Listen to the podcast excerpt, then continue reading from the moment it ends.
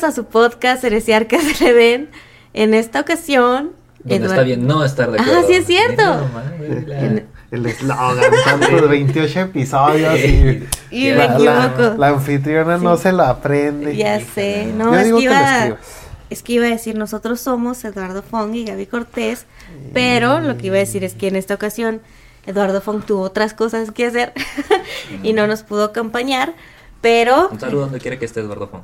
Sí, pero estamos aquí con un equipo que pues hemos tenido otros episodios juntos y están chidos, Sí, es que nos son- hemos divertido. Si son fans de Heresiacas del Edén, se habrán dado cuenta que ¿Quiénes están aquí? estamos aquí Josué. Y el shish, ¿qué tal, Toda- amigo Josué? todavía- ¿Qué huele? Todavía me invitan, eso, eso está chido. Con su servilleta, Lo- Víctor Rosco. Sí, Lo sí. más gacho es que to- todo sigue siendo gratis. No monetizamos Esa por su culpa, gente, maldito o sea. Denle Es- like, escúchenos. like, compartan. Sí, Ay, yo ni los comparto. de verdad, ya sé. Yo que- ni los escucho. Ah, Ni te perdís, comparten los que sales tú. Ya sé, sí los voy a subir todos ahí. Y Joto el que no lo oiga. Pues sí, entonces el, el día de hoy estamos aquí, Josué, Víctor y yo, y vamos a traerles un episodio que les habíamos prometido en el segundo episodio de esta temporada, que fue las cosas que no nos enseñan en la escuela, y vamos a hablar de educación financiera, finanzas personales y pues ahí... Inversiones, Ujú. Que inversiones para el retiro y esas cosas. Para que se enseñen a gastar, gente. Sí. Aprendan Sí. a gastar. Que no nos Que queme el dinero así en las manos de que, ay, ya tengo dinero, ¿en qué me lo gasto? No, no, no, tranquilos, no, no, no. Híjole, mis, mis compras innecesarias no están de acuerdo con eso. Ay, ya sé. Ay, ya sé. Pero bueno, pues vamos a ir dando comienzo al tema, ¿no, chavos? Échale. Primero, Échale. pues vamos a definir qué son las finanzas personales, porque habrá quien diga, no, pues es que desde el título me da flojera, Ay. pero es que no, tiene que ser así. No, si o sea, supieran lo que se pueden salvar. Si, si nos dieran educación financiera. Si yo hubiera recibido educación financiera desde los, de los 18 años, probablemente en 5 años más ya no tendría que trabajar, chicos. Así se los dejo, Wow. ¿sí? pero pues no. Si, yo me, si desgracia, yo me hubiera enseñado a administrar bien mis finanzas, a lo mejor ahorita tuviera casa, carro y otra Sí. casa en Malibú, no sé. Con- Mira, compras cuatro departamentos, de rentas tres. Ay, Ujú. y vivo de mis rentas. Sí, No estaría mendigando un puesto que no me quieren dar. Por dos. Por tres. No, pues, Qué miserables somos. chicos, aprendan de nuestros errores, por favor. Sí, sí, Esto sí. les puede salvar la vida, escúchenlo. Sí. Ay, no, bueno, pues comenzando, pues si no, las finanzas personales se refieren al manejo y administración del dinero. Esto es para llevar un control y que de esta manera no caigas en este, un círculo vicioso en el que estás viviendo al día al día, ¿no? Que persiguiendo la siguiente quincena o catorcena, depende de cómo es pero nosotros tenemos que evitar llegar a esos puntos. Entonces, primeramente tienen que saber en dónde están posicionados actualmente, o sea, cuál es su situación financiera. Es que estoy endeudado, es que tengo un dinero ahí guardado, es que lo que me llega a las manos lo gasto, o cuál es, ¿no? Primero tienen que... Y si tengo las tres juntas, ¿qué? No, pues eres un caso especial, José. Ahí, ahí sí no sé qué hacer contigo. Vamos a enfocarnos en una. Ah, güey. Bueno, lo bueno es que ya sabes tu situación, ¿no? Dices, no, pues que yo tengo las tres, bueno, pues ya, ya sabes dónde estás parado. Entonces ya tenemos un punto de inicio para eh, darle ahí seguimiento. Entonces, primero tienen que, este, a ver aquí, problemas técnicos con Gabriela. Sí. Ya. Ahí está. Si no sabía si me estaba acomodando el micrófono, me estaba seduciendo. No, te estaba acomodando el micrófono. Ah, ok. sí. Bueno, es bueno saber. Ok. Pero no te pongas nerviosa, Gabriela. Ok, bueno, el punto, chicos, es que yo les recomiendo mucho hacer una lista de todos sus ingresos y todos sus egresos. Porque a veces uno, pues, medio tiene en cuenta, ¿no? Que, ah, pues, si gano unos 5 mil pesos a- al mes o algo así. y gasto. ¿Dónde para contratar? y pues gasto unos como 3 mil más o menos. Pues tienen ideas, ¿no? Pero Ah, Sí. a veces no es tan sencillo llevar las cuentas así. Sí, O, no, ganas, veces. o ganas 1500 y gastas 2000, que no Exacto. sabes cómo. Es, es lo que iba a decir justamente. Que vives endeudado y no sabes de dónde sale el dinero. Pues entonces sí, yo les recomiendo mucho, ya sean físico, que agarran un cuadernito, papel y vayan escribiendo, ah, pues esto me llega cada semana, esto es lo que gasto cada semana. O si quieren hacerlo por quincena o por mes. Yo de preferencia, eh, Al día. pues diría que al día. Al día. No, pues No, no, pues es que pues también tienes de esos de que ah, me voy a dar mis gustos porque para eso trabajo. ujú. Entonces a lo mejor por día, eh, por, por día, pues ah, te- ah, pues me voy a comprar una soda ahora en la comida, no sé. Pero ya es una soda diaria. Son cinco. Sí. Ah, no. Cinco. Luego trabajas Es sábado. que levan- seis. levantó cuatro dedos y dijo cinco. Cinco. Sí. Así de mal estamos. Así de mal. Exacto. Para que Ya, vean, ya chicos, entiendo que- por qué me falta dinero. ¿Por qué no por te qué. dan las cuentas? Sí, porque no tengo mis casas y mi Sí, o sea, con- todos esos que son gastos hormiga, o sea, a fin de cuentas te terminan pegando ya sea mensual o anualmente. Sí, exactamente. Pues es que tienes que identificar en dónde o en qué se va tu dinero. Por ejemplo, les decía, yo hago este, pues un resumen mensual de todo lo que ingresé, todo lo que egresé. Pero así como bien dice Josué, yo cada día si gasto algo, yo lo anoto. No, pues gasté en esto. Luego que no, pues que me compré tal cosa. Y eso también, para al final hacer una compilación y pues ya ahí pueden hacer sus grafiquitas y todo que... Si eh, saben Excel, si no saben Excel, no. que eso es una... Esa es otra que sí debería de enseñarse en la escuela muy bien, que se- Usar Excel. es, es muy útil en la vida. Puedes tener tres doctorados, pero si no sabes usar Excel, No la vas a cuajar. no. Y sí, pero entonces, eh, pues sí, tenemos que diferenciar los gastos indispensables de los no indispensables. O sea, los gastos indispensables como agua, luz, gas, pues cualquier servicio, ¿no? Que si tienes un... tu- Internet. Internet, claro. Obviamente es indispensable. Ahorita, ahorita sí ya. Bueno, pues de hecho sí. Que el plan de teléfono, que si pagas renta. Sí. Pues todo eso es que no puedes darte el lujo de no pagarlo, ¿no? O sea, pues, "Ah, este mes no voy a pagar el agua. pues, no, no me voy a bañar, pues ¿qué? Pues no, o Pues sea, en invierno se aplica. pues, sí, ¿no? Algunos sí, lo- sí lo hacen. Ujú. Y también pues tienen que ver cuáles son sus gastos no indispensables, de que, ay, pues es que ya salió el nuevo teléfono, ¿cuál tienes Gaby Galaxy S20? No sé qué. Ay, el algo. va en el S22, no manches. Ay, no más, Apenas no voy más, en el uy, 20. Uy, disculpe. Pues Entonces, sí, yo tengo un TCL, así que... sigo con mi Nokia, de- el ladrillo de antes. Entonces, pues que no porque nomás salió un nuevo producto y aunque tengan algo que funciona, no es que yo quiero estar a la moda, no sé qué, pues también aguas con eso. Que si una televisión de más pulgadas que ya, que ya tengo, que si es un reloj de marca, que comer en restaurantes todos los días también es un gasto no, indispensable. sí. Ahorita que no tengo refrigerador, mi cartera lo está pe- le está pegando gacho. La marucha, Una maruchan, un sándwich y ya, ya, ¿para qué quieren más? ¿Para qué el restaurante? o atún ahorita que tú eres así de esas personas fitness. Ajá. Comiendo bowls y hamburguesas ahorita. Sí, ¿no? Sí, no, o sea, es, es fitness de que estudias algo que dice, ah, mira, eh, puedes comer esto y luego ya te jambas tu hamburguesa. Sí. Sí, pues sí.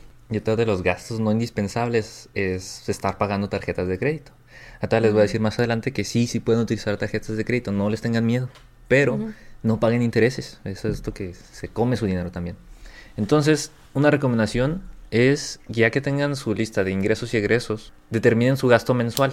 ¿Cuánto gasto yo normalmente al mes? Y pues ahí se van a dar cuenta, ah, pues sí tengo un estilo de vida inflado, donde como comentaban, no, pues es que estoy gastando más de lo que tengo y no sé ni, ni cómo. Puede que tengan un estilo, pues ni estoy ganando ni estoy perdiendo, o que sí les sobre un poquito, pero ese poquito tal vez lo tienen nomás ahí debajo del colchón, o lo tienen en una cuenta de débito sin hacer nada. También están perdiendo dinero así. Ahorita van a ver por qué. Entonces- Sí, eso sí me interesa, porque yo sí guardo dinero en mis tarjetas y Josué, De- no, por favor. de, de repente es así como que... Hashtag no seas como Josué. Sí, no. De que de repente, según yo traía una cierta cantidad y de repente me faltan como dos o tres pesos. Ah, caray. Entonces Eso digo, sí. digo, Está raro, eh, está raro eso. ah, chinga. ¿Por que- qué? Y no, sí, se- sí he escuchado de casos donde a lo mejor el banco ahí como que... Ah, mira. Pues cobran comisiones, ¿no? Y así. Sí, eso es otra cosa que deben tener muy en cuenta. Por ejemplo, pues yo también, yo tenía mi nómina en Banorte, y luego nos cambiaron a Santander en la empresa. Hice la portabilidad otra vez a Banorte, pero luego me regresé a Santander. El punto es que tenía una cuenta de débito ahí que yo no sabía que tenía que, tenía que tener un saldo mínimo mensual. Entonces de repente me deposité un dinero y veo que me llegó menos. Digo, ah, caray, pues, ¿cómo? O sea, si yo hice bien la transacción y todo el rollo. Y ya después me apareció el cobro de comisión por manejo de cuenta y no sé qué. Dije, ah, no manches. Entonces, también hay que... Pero por ejemplo, ese, ese tipo de cuentas, ¿son tuyas o son de la empresa? Pues mira, en, como experiencia personal te digo, esa cuenta es tuya. O sea, aunque el, fue tu empresa la que te abrió la cuenta, Ajá. la empresa ya es tuya, ya está tu nombre. Entonces, si a ti te liquidaron y, bueno, lo más probable es que no hayan cancelado esa cuenta, que esa cuenta sigue ahí y está tu nombre. Entonces, si es la misma de, por ejemplo, nómina de, de Banorte, tienes que tener mínimo 1.200 pesos eh, promedia- eh, promediados al mes. O sea, es- con promediados me refiero a que si, por ejemplo, el mes es de 30 días, ¿no? Sí. Entonces, tú tienes eh, los primeros 10 días tuviste ahí dos mil pesos quizá, porque pues, no sé, los, te, te depositaron y ahí los dejaste. Pero después al onceavo día sacas el dinero y el resto del mes lo dejas en cero la cuenta. Tienes que promediar, eh, eh, bueno, para saber el saldo promedio es de cada día. Por ejemplo, el día 1 tuviste dos mil pesos, el día 2 tuviste mil, eh, dos mil pesos, así. Pero el día 11 tuviste cero pesos, cero pesos. Entonces vas a hacer una sumatoria de todo eso, de dos mil más dos mil más dos mil más dos mil, así hasta el 10. Ujú. Y luego del 11 es 0 más 0 más 0 más 0 más 0, de todo eso, y lo divides entre 30. ¿Sí? Porque son 30 días. Exactamente. Ujú. Entonces así sacas tu promedio, eh, tu saldo promedio mensual. Entonces, si tú tienes menos, si ese promedio que son, básicamente van a ser 10 mil pesos entre 30, miren, aquí se los hago rápido. Vamos a ver. Perdón, eh, no. ¿de dónde voy a sacar 10 mil pesos? No, perdón, dos, dos, no, ni siquiera pude hacer una cuenta, son, van a ser 20 mil, porque son 2 mil por 10 días. Sí, pero es que no es que, que, que todos los días le estés depositando dos mil pesos, sino No, no, que no, los o sea, dos mil que- pesos que depositaste inicialmente, Ajá. pues te cuentan el día uno, el día dos, el día tres, Ajá. hasta que lo sacaste. El día 1 tenías 2 mil pesos, el día 2 tenías 2 mil pesos, entonces ahí Los lo van sumando, 2,000 van pesos. 4 mil. El día 3 tenías otros 2 mil pesos porque nunca lo sacaste. Entonces ya tiene, se suman ahí 6 mil pesos. Y así vas sumando tus saldos diarios hasta llegar al día 30 y luego se divide todo eso, ese total entre 30. Por ejemplo, si hubieras dejado los primeros 10 días del mes tus 2 mil pesos, ajá, Entre y 30 entre días. 30 son 666 pesos. Entonces ahí ya te hubieran cobrado una comisión. ¿Te sabes qué? Es que no mantuviste los 1200 pesos 1200. este, diarios mensuales. Bueno, promedios mensuales. Ajá. ¿Ok? Entonces, si tú tenías 10 pesitos ahí, probablemente te van a cobrar. Entonces, ya mejor que sí. se, se, canje, se canjean, se cancelan, ¿no? O sea, ya Sí, porque o sea, no ya usan. probablemente esos 10 pesos ya se te desaparecieron. Sí, sí, porque sí. ya te cobraron. No me apura. Pero- A mí, a mí lo, lo que, lo que me apura es que eh, eso de las tarjetas de que te- tienes que tener cierto, cierto balance de dinero para que no, no te cobren intereses. Entonces, eh, eso, esa es mi pregunta más bien. O sea, o sea, si yo voy al banco y digo, eh, oiga, quiero cancelar la cuenta que estaba a mi nombre de tanto tiempo, porque pues hace años que no la uso, y que me digan, ah, pues sí, pues nomás tienen que pagar 5.800 pesos. Hola, este. Mm. Pues fíjate que ah, probablemente sí pase algo así. Porque, te digo, en la nómina, bueno, en la cuenta de nómina Banorte te piden 1.200 pesos mensuales que mantengas de saldo si no te cobran una comisión de 80 pesos masiva, que tendrían a- vendrían a ser unos 92 pesos más o menos. Entonces, si así fue mes con mes, 92 pesos más 92 pesos, si se han ido estos meses, probablemente sí te lo van a cobrar al Sí, final, pues, para tengo- poder dar de baja o cancelar esa cuenta. Tengo un año 12 ¿Cómo? meses, pues ya te van a cobrar como unos mil pesitos más o menos. Entonces, yo sí te recomendaría, pues, ir a hacer eso. ya de una vez, antes de que se siga acumulando, ¿ok? Entonces, bueno, pues.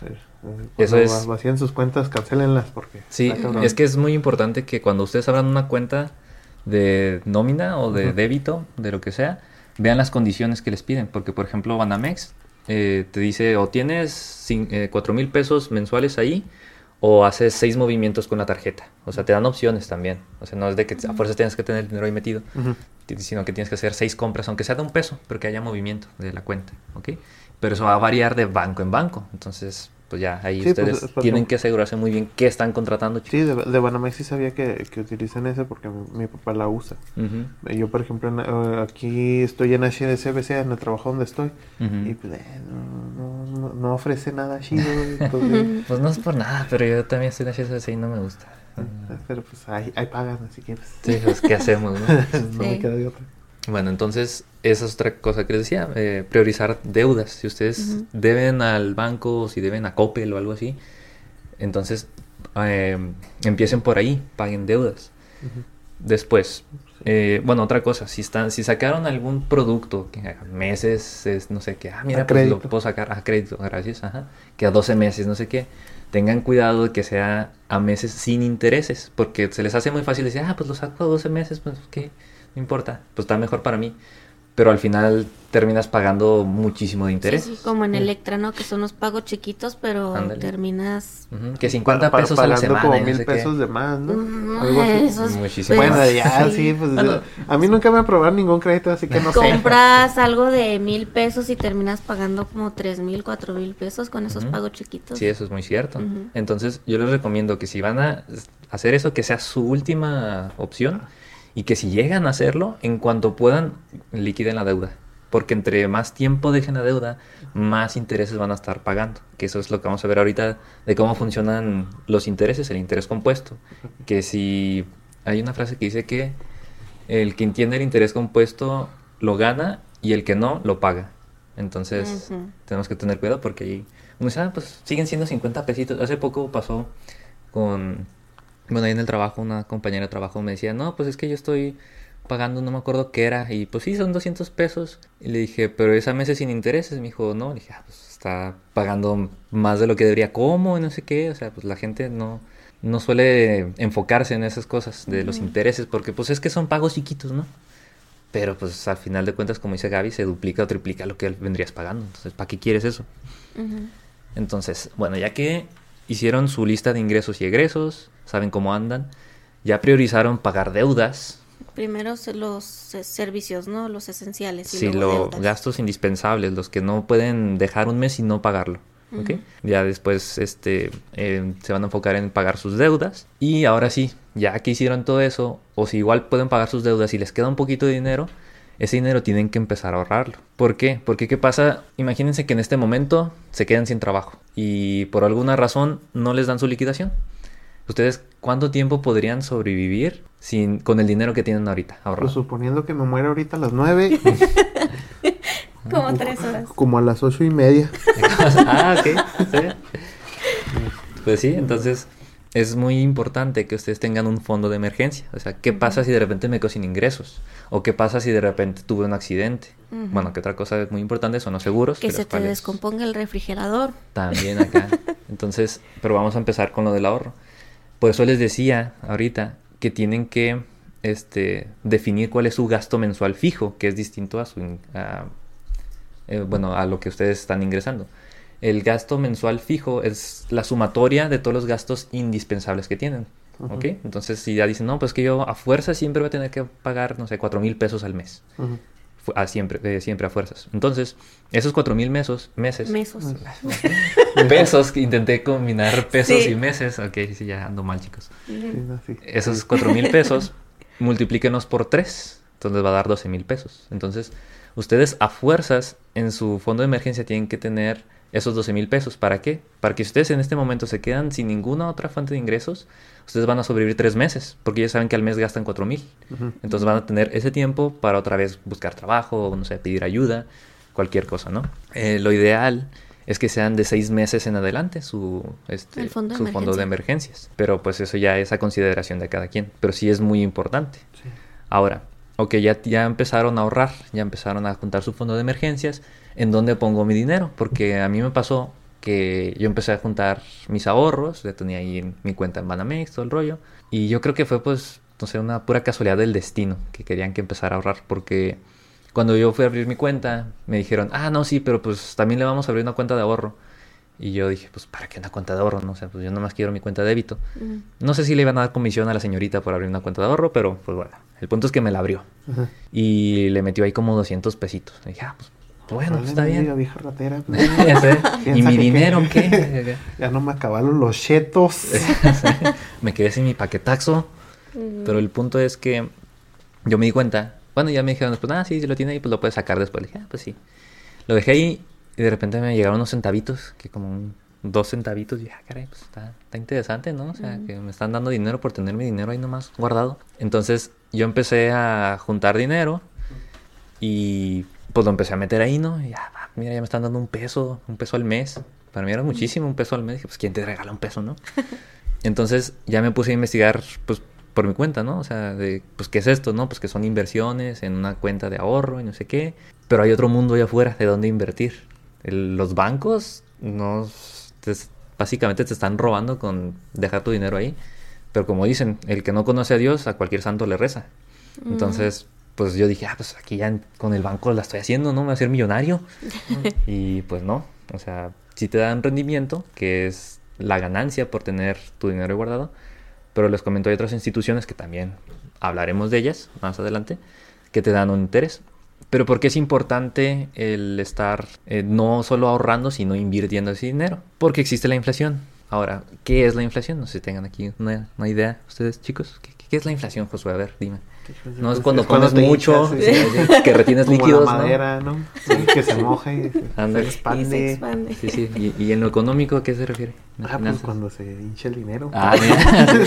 se Que lo moja dejas también. remojando. y Se sí. moja y crece. Pues es que se supone que la inflación es la cantidad de productos que, que existen debe ser, eh, bueno, el precio de esos productos debe ser a la, a la misma cantidad de dinero que está impresa. Quiero pensar que es más o menos ¿Que así. ¿Está en qué, perdón? Impresa. Eh, impresa. Ah, eh, no exactamente. Eh, la- bueno, Gaby, tienes.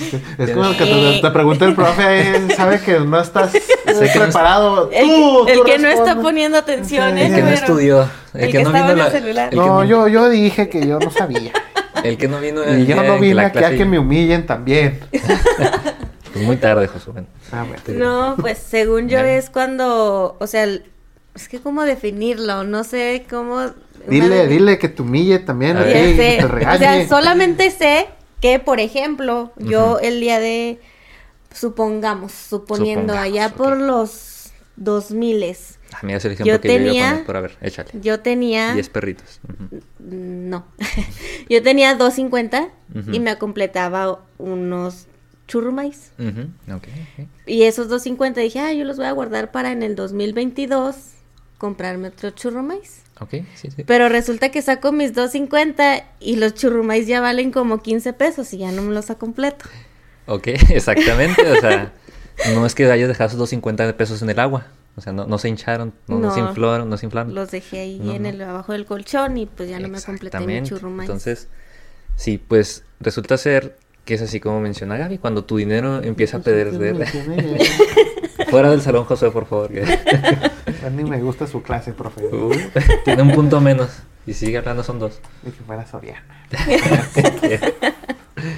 Bueno, el punto es que sí, así es como Ujú. funciona la, la inflación. Año con año, el INEGI determina a través del Índice Nacional de Precios al Consumidor cuánto cuesta la canasta básica, ¿ok? Hace un censo en el que está, en el que determina cuánto cuestan las- los productos básicos y los servicios básicos. ¿también. Ujú. Entonces, año con año, él se da cuenta, ah, pues mira, en, esta- en este año ya creció con respecto al año pasado tanto por ciento. Si, antes estaba, no sé, a 50 pesos comprar todo lo básico, y- incluyendo los servicios, ahora ya está a 55. Entonces hubo una inflación del 10%, por poner un ejemplo. ¿Ok? Eso es, esa es la inflación. Pero, entonces, si como dice Gaby, esos 50 pesos tú los hubieras guardado para tu canasta básica este año e intentas comprar al año siguiente lo mismo, pues ya no vas a poder, porque ahora las cosas ya cuestan 55 pesos. Entonces tu dinero perdió valor adquisitivo. ¿Sí? ah, Josué, ya, ya empezó. No fregaderas, maldito gobierno. Hasta la Márgara se enojó. Sí, ya. no, pues sí, pues ya no le alcanza para croquetas chidas. No, ya no. Entonces, sí es importante que ahorren, pero que no tengan el dinero ahí parado, porque como dice Gaby, si yo tenía ahí mis 250 pesos, ahorita ya no me puedo comprar mis churrumais porque ya cuestan 15. Entonces, sí, ustedes siguen teniendo sus 250 pesos, no les alcanza para lo mismo. Entonces, tenemos que invertir. Pero ¿qué es la, qué es la inversión? Pues invertir es la acción de destinar dinero a un emprendimiento o instrumento de inversión con la expectativa de obtener un ingreso adicional. Es decir, que nuestro dinero genere dinero. Es lo que estamos Sí, pues esperando. que se esté moviendo. Exactamente. Entonces, igual esto es para protegernos de la inflación, que ahorita estamos bien mal en el mundo, entonces la inflación normalmente el promedio era de 4%, eso es lo que manejaba este México. Pero ahorita ya andamos en el 7. Entonces, si ustedes este, tienen 100 pesos ahorita, para protegerse de la infla- inflación deberían de ahorrar otros 7 pesos más, para que si ahora tengan 107 pesos y les alcance para lo mismo. ¿sí? Entonces tenemos que invertir en lugares que nos den mínimo el 7%, ¿sí? Para, que para protegernos de la inflación. Pero, pero, por ejemplo, eso de, de, de invertir, o sea, yo puedo llegar y, y decirle a, a cierta empresa, oye, ¿sabes qué? Quiero invertir aquí contigo. Bueno, eso sería, por ejemplo, invertir en acciones, Ajá. pero es- estaría muy complicado que tú llegues así con el gerente y le digas, oiga, pues le doy 100 100 pesitos por una acción, o sea, como que está... ¿Qué tiene? Pues que, ni modo que No. va a perder mucho, mendigo viejo rico. Le estoy dando 100 pesos, pues ¿qué, qué más quiere de mí? Pues se pudiera hacer si fueran montos muy grandes, ¿no? Que tú vayas con la empresa y, te, y quieras comprar una parte, ¿verdad? Una parte de ella. Pero mm, no es, no es lo común. O sea, si tú quieres invertir de pequeñas cantidades, hay muchos instrumentos de inversión en México. Que ahorita les voy a decir todos, todos estos instrumentos que tenemos. Pero antes quiero que entiendan el interés compuesto. ¿Sí? Es decir, cuando ustedes invierten, supongamos que invierten 100 pesos, ¿no? Durante un año. Y esperan una tasa de rendimiento del 10%. O sea, es decir, que al final les paguen el 10% de sus 100 100 pesos. pesos, que van a ser 10 pesitos más, ¿no? pesos. Entonces, ustedes, eh, si reinvierten ese dinero, ya no están empezando con 100 pesitos, están empezando con 110. Ok. Entonces, al año siguiente, si les dan otra vez el 10% de su inversión, pues ya no 11 van a ser, ajá, ya no van a ser 10, sino que van a ser 11 pesos. O sea que están ganando un peso más que con respecto al año anterior. Y ustedes in- iniciaron todo con 100 pesos. Pero al año ganaron 10 pesos y al siguiente año ya ganaron 11 pesos. ¿sí? Ese es el interés compuesto. Que una vez que inviertan cierto dinero y les den su rendimiento, ahora inviertan su capital, que es el dinero inicial, más el rendimiento, que es el interés. Ese lo reinvierten y así su dinero va generando cada vez más y más dinero. Es por eso que los ricos se hacen más ricos. Porque si inviertes en lugar de 100 pesos, 100 mil pesos, ya ganaste 10 mil pesos al, al año. Y luego al siguiente año vas a ganar 11 mil y así sucesivamente. ¿Ok? Entonces, es, es la magia del interés compuesto. Ahora me preguntaba Josué, bueno, pero y ya me interesa invertir, ya tengo bien controlados mis gastos, ya sé que debo pagar mis deudas, ahora ya me sobró dinero, lo quiero ahorrar, ¿en dónde invierto? Pues bueno, aquí tenemos en México diferentes lugares donde podemos invertir, que puede ser en... Podemos invertir en el gobierno, podemos invertir en bancos, en, en Sofipos, en empresas fintech, en Afores, en planes personales para el retiro y es- incluso en la bolsa de valores, que nosotros aquí también tenemos nuestra propia bolsa de valores. Ahora les voy explicando un poquito de cada uno de estos instrumentos de inversión para que vean, pues, entendiendo de qué se trata, ¿no? Pues vamos a, a comenzar de lo más seguro A lo más, a lo más riesgoso. riesgoso, exactamente. Vamos a empezar con la inversión en el gobierno. ¿Por qué? Aunque no lo creas, es lo más seguro. Aunque hagas esa cara. Me siento estafado.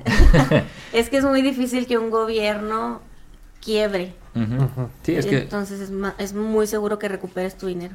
Sí, es que la única forma de que no te paguen tu dinero es que México se vaya a la ruina. Y pues siempre podemos pedirle din- prestado dinero a Estados Unidos y cosas así, ¿no? Entonces, siempre, igual que siempre las personas paguen, paguen sus impuestos, sí, lo de toda la vida, lo- Sí. lo de nuestra historia.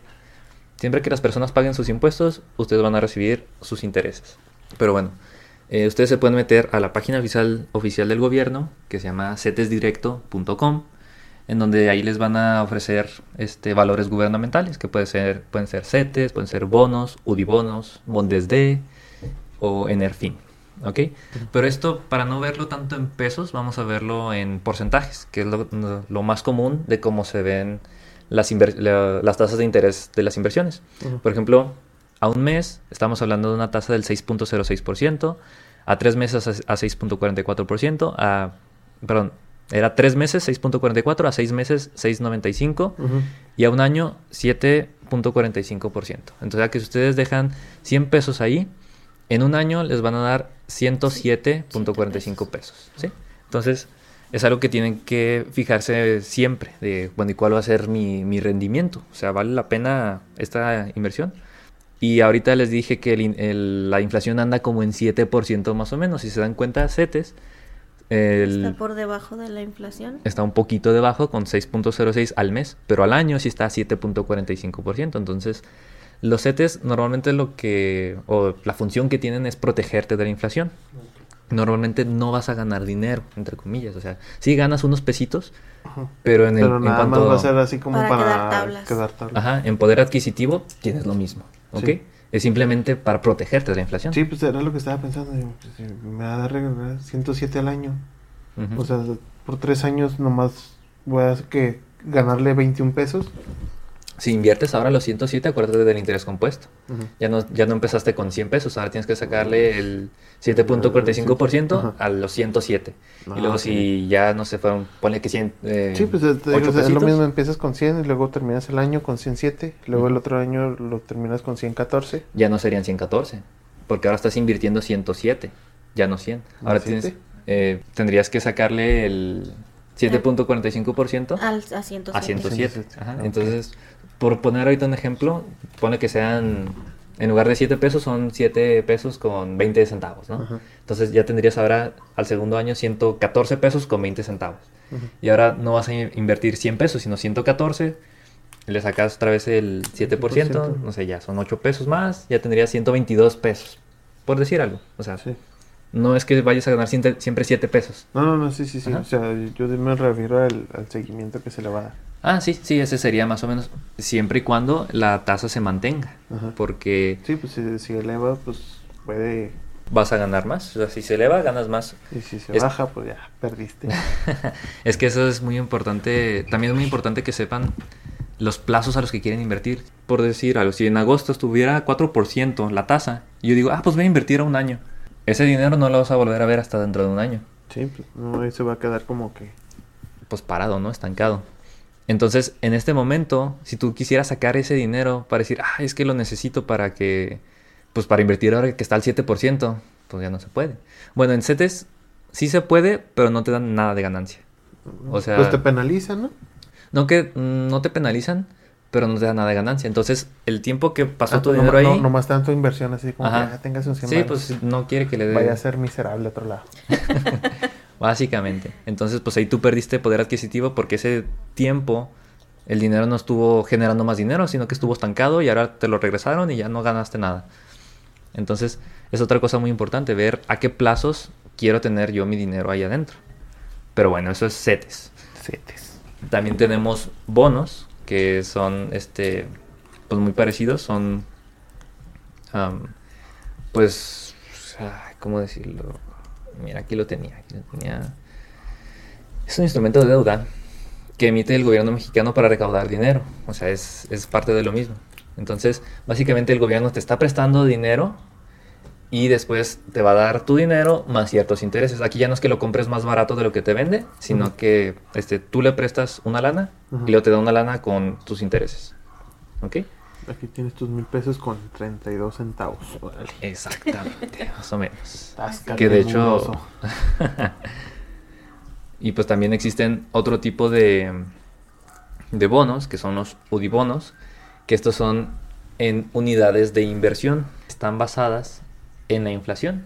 Es decir, que si la inflación ahorita está en 7%, entonces ese bono también va a aumentar su valor un 7%. O sea, te protegen de la inflación ya Ujú. directamente. Y pues bueno, hay otras, otros instrumentos dentro de CETES Directo, que son este, los bondes de Enerfin, pero pues ya, esos los podríamos ver más a profundidad más adelante si es que les llaman la atención. Pero yo ahorita les recomendaría mucho, si van a iniciar en el mundo de las inversiones, pues empiecen con CETES, que ahí por Ujú. lo menos se van a estar protegiendo de la inflación, ¿ok? Sí, de hecho, sí, yo empecé con CETES. Ah, perfecto. Para que vayas empezando, Josué, también. ¿eh? Primero deja ver. A ver, a ver si voy a llegar la semana y luego ya Sí, no, pues. Bueno, entonces, continuando, les decía, eso es la inversión en el gobierno, que como bien decía Gaby, a menos que truene México, tu dinero va a estar bien seguro ahí. Ahora, en cuanto a seguridad, lo otro que sigue en inversiones son los bancos. Entonces, aquí, nomás que el problema con los bancos es que te dan una nada, nada de inversión, bueno, de retorno de inversión. Las tasas oscilan desde el punto 15 hasta el 2.95% anual. O sea que si tú inviertes en el banco, aunque estés ganando poquito dinero, estás perdiendo poder adquisitivo por la inflación. Entonces no tiene caso. Sí, pues no, no le está sacando nada. No, y luego, si te llegan a cobrar por comisión, ahí se Mm, va, ya ¿no? valió. Sí, no, pues ya todo lo, Lo que que ganaste, ganaste, ahí se y fue. hasta te sale peor. Es más, debes como 15 varos más. Sí. Pues de hecho.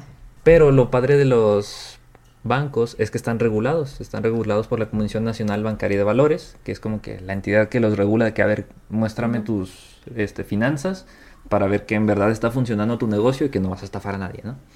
Y también están protegidos por el IPAF, que es el Instituto para la Protección al Ahorro Bancario, ¿ok? Que básicamente es un seguro.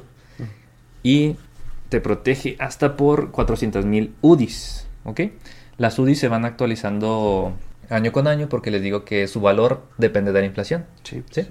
Entonces, si por ejemplo vemos cuánto vale una UDI ahorita en el 2020, 22. ah, caray, me regresé dos años, ¿qué está pasando? No, no, Sí. que te quiero reiniciar la pandemia. No, pero ya no. es Vamos que regresó al lugar donde fue feliz porque el 5 de marzo del 2020 todavía no nos llegaba la pandemia. Sí, cierto, apenas estaban empezando ahí con China. noticias en China. Pues por ejemplo, ahorita la fecha de marzo de 2022, un UDI tiene un, un valor de 7.19 pesos. Entonces el IPAP protege por hasta 400 mil UDIs, que vendrían a ser más o menos, vamos a hacer la cuenta ahí para que... Dos millones ochocientos mil. No sé. Pues sí, Algo a así. ver, No vamos sé. a ver, 400 Pues nomás es 7 por 4. Ya el Sí. punto 19 Ah. así como que. Sí, bueno. pues, X, X. Sí, Sí, pues son, son 2.876.000. Eh, ¿qué huele? Nomás. ¿Dónde está el fracasado, ma? ¿Dónde está? Es por la tachita que tuviste ahorita, ahora un acierto. Sí, sí, tú muy bien, José. faltaron los 19 centavos. Ah, detalles. Aproximadamente. Aprox. Entonces, eso quiere decir que si ustedes tienen hasta 2.8 millones dentro del banco, si el banco llega a irse a la quiebra, el IPAF les paga todo. ¿Sabes qué? Aquí están tus 2.8 millones, no pasa nada, tú tranqui, mijo. Todo está bien. De repente, no, pero por impuestos, este, ten Mm. 15 pesos. ya sea, ¿Qué? por manejar tu dinero, pues sí, ahí te va. Entonces, pues eso es lo padre de los bancos, aunque te dan una nada, una miseria, Después- pero están protegidos. Sí, o sea, están a muy ti bien te devuelven tu lana, pase lo que pase. Sí o sí, ajá, están muy bien regulados. Pero entonces, ¿en dónde más podemos invertir? Que pues sí nos deje un poquito más, ¿no? Bueno, ya vimos CETES, Sí, que es de lo más seguro. Yo quiero terminar como Elon Musk. Este, pues nos falta mucho recorrido, ¿no? Pero sí. ya Entonces, me voy. Calumnias. eh. Yo aquí venía a hacerme millonario. Voy a tener que comprar el curso de Carlos Muñoz. no, por favor. Entonces, ahora, otra de las formas en las que podemos invertir es en sociedades financieras populares, se llaman SOFIPOS. ¿Pero qué son las SOFIPOS? Las SOFIPOS, pues vas- Interpretó mi cara así. de- así de que, ¿Qué. Excuse me, what? Sofía, What pues, you say? Hisopos, conozco hisopos. ¿no? Se parecen isopos, SOFIPOS, sí, sí, me suena. Sí lo he escuchado, fíjate. Entonces, pues básicamente pónganle que son como bancos pero más pequeños. no, Se dedican a otorgar créditos con intereses. Y lo padre de las SOFIPOS es que también están reguladas por la Comisión Nacional Bancaria de Valores, por el Banco de México y por la Conducef. No más que aquí el detalle es que sí tienen un, un fondo que los protege también, así como el IPAP, pero este fondo es de 25 mil UDIs. O sea, pasamos de las 400 mil de los 2.8 millones a 25. a 25 mil. Sí, pues sí le bastante. Ajá. Entonces, que vendrían a ser como unos 179 mil pesos ahorita. O sea, tú puedes meter a una Sofipo 179 mil pesos y estás protegido por la Sofipo. Y es que sí se han dado casos que han quebrado Sofipos. Por ejemplo, en el 2014 había una que supuestamente estaba todo bien con ella y quebró. Y muchos tenían ahí sus ahorros de toda la vida. O sea, de que pues ya se retiraron, ya con eso voy a vivir el resto de mi vida. Y Y tómala que pero les digo, eso es, eso es muy raro que pase. O sea, sí se puede llegar. Ese es el riesgo. Por eso les digo, estamos yendo de lo que es De lo menor que riesgo a lo menos que tiene más riesgo. Y las OFIPOS se manejan por niveles, desde el 1 al 4, en donde el 1 es, de lo, es lo mejor y el 4 es lo peorcito, ¿no? Que nunca se les va a ocurrir invertir una SOFIPO nivel 4. Pero ¿qué es esto? Eh, se manejan por porcentajes de capitalización. Es decir, que las OFIPOS nivel 1 tienen que poder cumplir con sus, ah, sus responsabilidades financieras, cubriendo hasta el 131% de lo que deben ahorita, por así decirlo. ¿Ok? Más, eh, 131 o más. O sea que yo puedo pagar lo que, eh, lo que debo ahorita y todavía me sobra un poquito de dinero. Ah, ok. ¿Sí? La- los de nivel 2, si es de 100 a 131%, nivel 3 es de 56% a 100%, a 100% y las OFIPOS que tienen ICAP nivel 4 es de 56% para abajo, Esas Ah. que ya están a punto de la quiebra. Mm. Y esto de dividirla a niveles sirve para que quienes las regulan vayan y digan, ah, pues es que esta Sofipo ya está en nivel 2, pues oye, ¿qué está pasando? A ver, ¿por qué bajaste a nivel 2? Ajá. Entonces, pues bueno.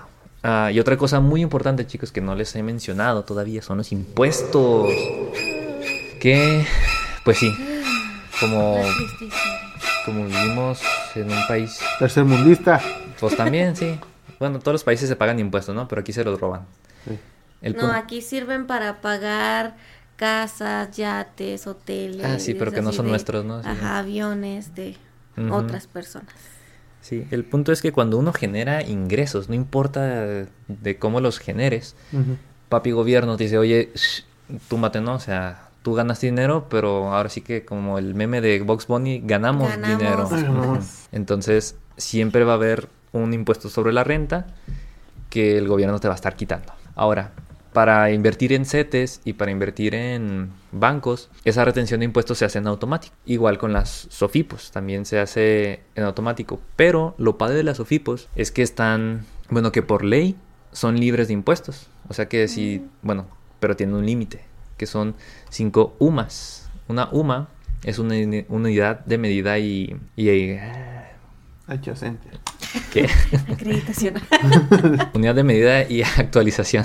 Ay, bueno, se, casi. se me fue el, el nombre. Pero estas UMAS igual se van actualizando año con año, igual que las, los UDIs. Y eh, actualmente, ahorita en 2022... ok, Voy a sí, conseguir. es Se que- desmayó el vecino. Ojalá. Sí, entonces ahorita... Ah, perdón, es que estamos teniendo Oh, sí, aquí- sí se cayó. Hay, hay sonidos extraños en la casa del vecino.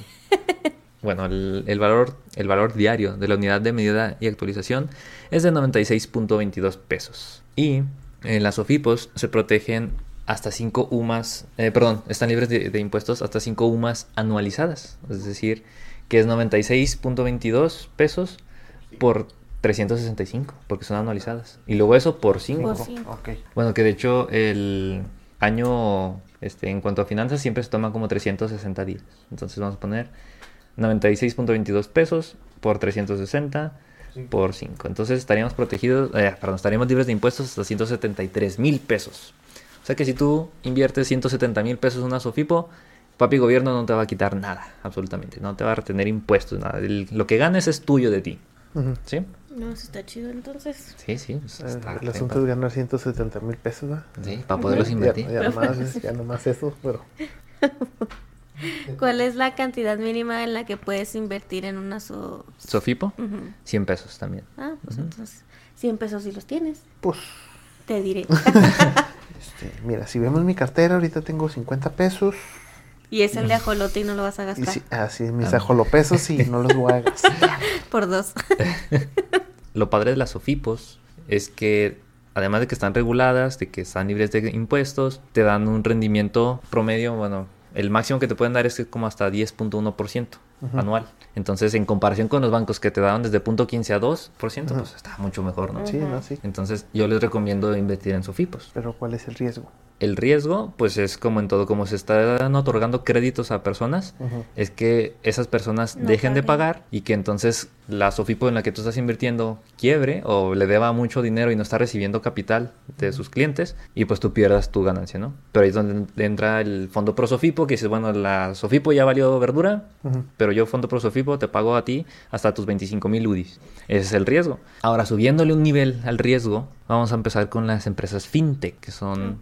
Este viene de la palabra finanzas y tecnología, fintech, que es la innovación tecnológica aplicada a los servicios financieros. Esto es para hacernos la vida más fácil, que sean más ágiles los, los trámites, que sea todo más eficiente a través de aplicaciones, de páginas web.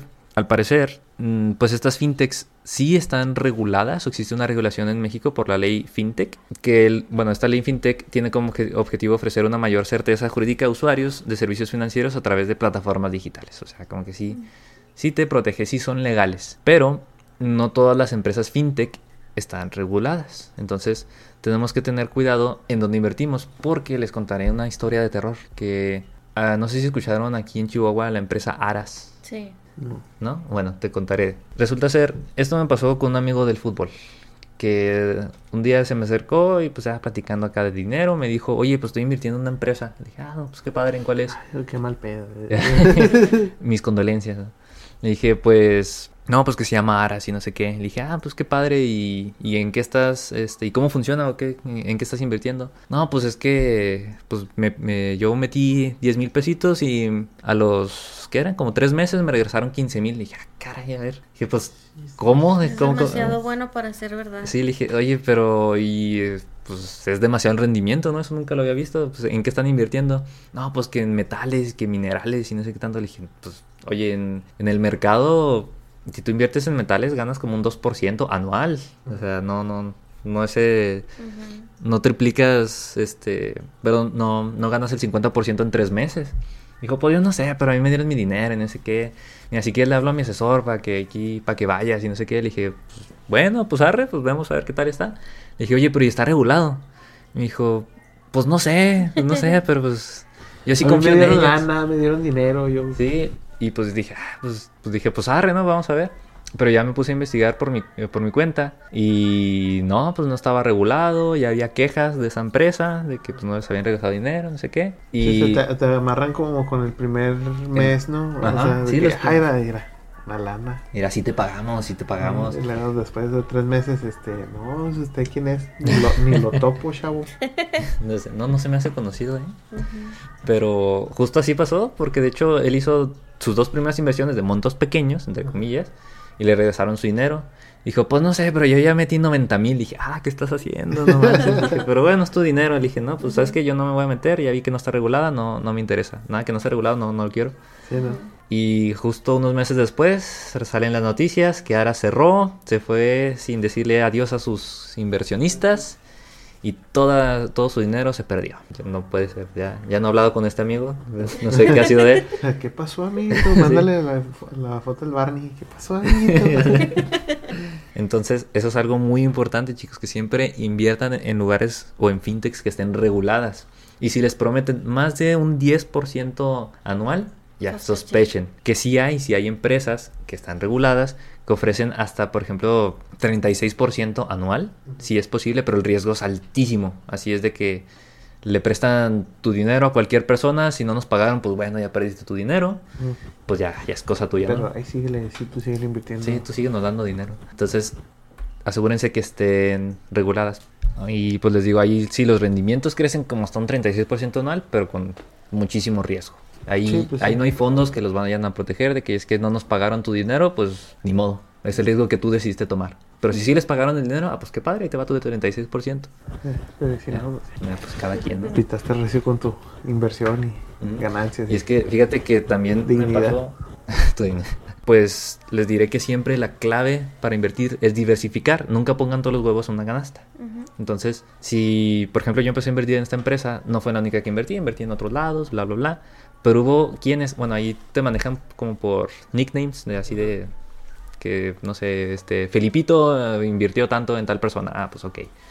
Entonces, había personas que, bueno, hubo una que invirtió hasta 20 mil pesos así en un solo crédito que le prestaron y esa persona nunca pagó. O sea, yo, yo le metí, este, creo que fueron como 500 pesitos, pero sí hubo quienes metieron 20 mil, 10 mil, no sé si tenían los lujos para poder este, estar Pues tirando que, ese pues, dinero. es más bien eso de que, ah, pues si le meto más, voy a ganar más. Y es que eso sí es muy cierto. O sea, Sí, o sea, ent- si, si te toca la suerte de que la otra persona sí pagó, pues eh, tú vas a generar chido, o sea, vas a generar Sí. un rendimiento bastante grande. Pero pues así, si le metes en, en grande, pues obviamente se le están prestando a una persona que necesita dinero. Por algo necesita Pues, dinero. Por algo necesita dinero. Sí. Entonces, pues sí, es así como que, ay, Ay, no, no, pues. sí me podrá pagar. Digo, porque a mí me deben 30 pesos y todavía no me los pagan y es un zafarrancho. Imagínate perder 20 mil pesos. Sí, a mí me sorprendió un chorro. Entonces, los invito a quienes estén escuchando, nunca metan todo su dinero en un solo lado. O sea, siempre diversifiquen. No, pues que esta empresa se le ve mucho futuro y no sé qué. Pues sí, es muy prometedor y todo, pero pues dale calmado, métele poquito nomás. La, la inversión es, bueno, yo siento que es más bien, eh, es parecido como cuando apuestas. O sea, invierte Sí. con dinero que, ya lo que ves no, que sí, ¿no? o sea, que no, que no lo vas a usar para... Que no es el de la comida, el de los pañales, el de la leche. Ese dinero. Sí, eso es un sobradito que tienes. O sea, yo, yo, yo así lo siento que son como las, las O sea, inversiones. más bien las inversiones En- en, riesgo, en alto Exactamente. riesgo. O sea, porque las inversiones así seguras, pues sí puedes poner tu ahorro bien. De hecho, es lo recomendado. Pon, pon tu ahorro en una inversión. Pero las riesgosas es así, lo que, Sí, bueno, que- ahí te sobraron 100 pesos, bueno, mételos ahí. Que si quieres invertir en, en Bitcoin, pues ahí sí ya lo que de plano tú des por perdido, ahí mételo en Bitcoin, por ejemplo. Desde mi perspectiva, por ejemplo. ¿Qué es eso de los bitcoins? Bitcoins. O sea, es, es- es moneda digital, pero moneda ¿cómo, digital, cómo, cómo, cómo crece? ¿Cómo lo puedes volver, no sé, tangible? es que no es tangible. O sea, mira, el ¿Y cómo se gasta? Eh, Es que ese es el problema, que tampoco se se, gasta. gasta. Bueno, Entonces, ¿para sí. qué lo quieren? Es que sí, no, mira, déjate explico. Eh, Es como, como un juguete de colección. O sea, lo compras para que lo veas ahí porque no lo puede, no puedes jugar con él, no puedes sacar de su caja, no le puedes hacer nada. O sea, no, o sea, pero sí puedo presumir, ah, tengo 10 millones de bitcoins. Ah, Ajá. qué sabe, qué padre. Sí, sí. Pues, Este, pague la cuenta, señor, son 50 pesos. No muy, muy tengo. chida y todo, pero a mí no me interesa. Pues sí, mira, el Bitcoin es una criptomoneda, que como ahorita mencionaron, sí, es una moneda digital o virtual, que su valor se basa en el valor que le den las, den las personas. O sea, te diré que, por ejemplo, ahorita un Bitcoin vale 825.865 pesitos. ¿Ok? Entonces... 825 mil. Ajá, pesos. 825.865 pesos. Ok. Que son como 6 mil dólares. Son como 40 O sea, 40, mil, 40. Como 40 mil dólares. Ah, ¿no? 800 mil. Ajá, 800. ok. Ah, el punto es ¿Cómo que... me lo gasto? Es lo que quiero saber. ¿Cómo Bueno. lo saco? Digamos que es muy seguro, pues, porque no lo maneja una sola institución, es descentralizado. Y ahora, ¿cómo te lo gastas? Bueno, resulta ser que para ganar con Bitcoin, más que nada es por el incremento de su precio. Ponle que ahorita está a 825 mil pesos. Claro que no te puedes comprar ahorita un Bitcoin. Bueno, no sé, no me consta. Pero digamos que Estoy ahorita... diciendo que tengo 50 pesos nomás. Pues bueno, hay este, aplicaciones en las que te permiten comprar .0000 tanto tal bitcoins, ¿ok? Ponle que tú vendes tus 50 pesitos y compras .000 tal de bitcoins. Ahora, tú te esperanzas a que el bitcoin suba de precio. Y cuando suba de precio, tú lo vendes y tú ya tienes tu ganancia, ¿ok? Ok. Pero el riesgo está en que si el bitcoin baja de precio, pues, ajá, entonces tú si tú ya lo quieres vender y dices, no, pues que yo lo compré a 50 pesos y lo pones en venta, no sé, a tus 50 pesos que lo quieres de vuelta, puede que nadie te lo compre. ¿Por qué? Porque ahorita el precio del Está mercado... muy caro esa madre. Sí, dices, no, yo te lo compro a 45 y si quieres. No, pues, pues bueno, ahí te van. Sí, 40. los- Entonces, el precio del Bitcoin es tan volátil porque eh, lo maneja el mercado mismo. O sea, quienes compran Bitcoin le dan su valor al Bitcoin. Sí, de pues de, repente alguien dice, no, pues sabes qué, hoy quiero que cueste 2 dólares. Ujú. Ya dices, ah, por este, venga, sí. Sí, pues sí, o la- sea, no, pues ahora quiero, quiero que cueste un millón de dólares. Sí, ¿por qué no? Ah, Y es que, por ejemplo, ahorita que hablabas de Elon Musk, este, él con un Twitter hacía que el precio del Bitcoin se disparara hasta 20%. ¿Por qué? Porque él decía, no, sí, que el Bitcoin es el futuro. Y lo, ah, entonces deja, empiezo a comprar Bitcoin de una vez. Porque como es el futuro, pues yo voy a estar bien preparado, ¿no? Y va a subir de precio. Entonces, como que él es, es la, profecía autocumplida, ¿no? De que dice que va a aumentar de precio Elon Musk, entonces todos compran y sube de precio. Entonces, sí, pues uh, le haces una... Hackeas el una- sistema. No, pues le, le haces una demanda, le generas una demanda. exactamente. Ahora, ¿cómo te lo gastas? Ahorita no En se puede hacer. de verdad. Tal vez en un futuro. Y es que de hecho, No, pues sí lo hacen, ¿no? El- El Bitcoin es lo que usan en, en la, en la Deep Web para hacer compras. ah, sí, según de hecho, Dross. Sí. son mis fuentes, ¿eh? No van a pensar que yo ando ahí. sí se, sí se rumorea, de hecho, por ahí que se utiliza ahí, como no es rastreable, no sabes quién compra el Bitcoin ni a quién le compra, eh, pues entonces, Sí, pues ahorita que hablas de que genera un código para hacer una transferencia, entonces Sí, pues, sí. yo me imagino que debe ser un- como un tipo de encriptado, exactamente. precisamente para evitar que se rastree, que te lo puedan robar, que la demás gente pueda disponer de él. Justamente eso es. Ay, tienes un 10, sé, sí, sí, sé. Te voy a invertir todo. De hecho, El Salvador en septiembre hizo del Bitcoin su moneda oficial, de, pues sí, de, de uso... o- Sí, entonces El Salvador empezó a comprar bitcoins, que todos lo vieron como algo muy arriesgado, porque cómo le das seguridad a tu gente teniendo como moneda oficial el bitcoin si sabes que es bien volátil. Y de hecho empezó a perder dinero El Salvador, o sea, compró bitcoin, luego el precio del bitcoin bajó, luego volvió a comprar más y volvió a bajar, y así se estuvo, ya ahorita ya estaba más estable, pero o sea, empezó a perder dinero tu país como tal. Entonces, pues Promoviendo la inflación.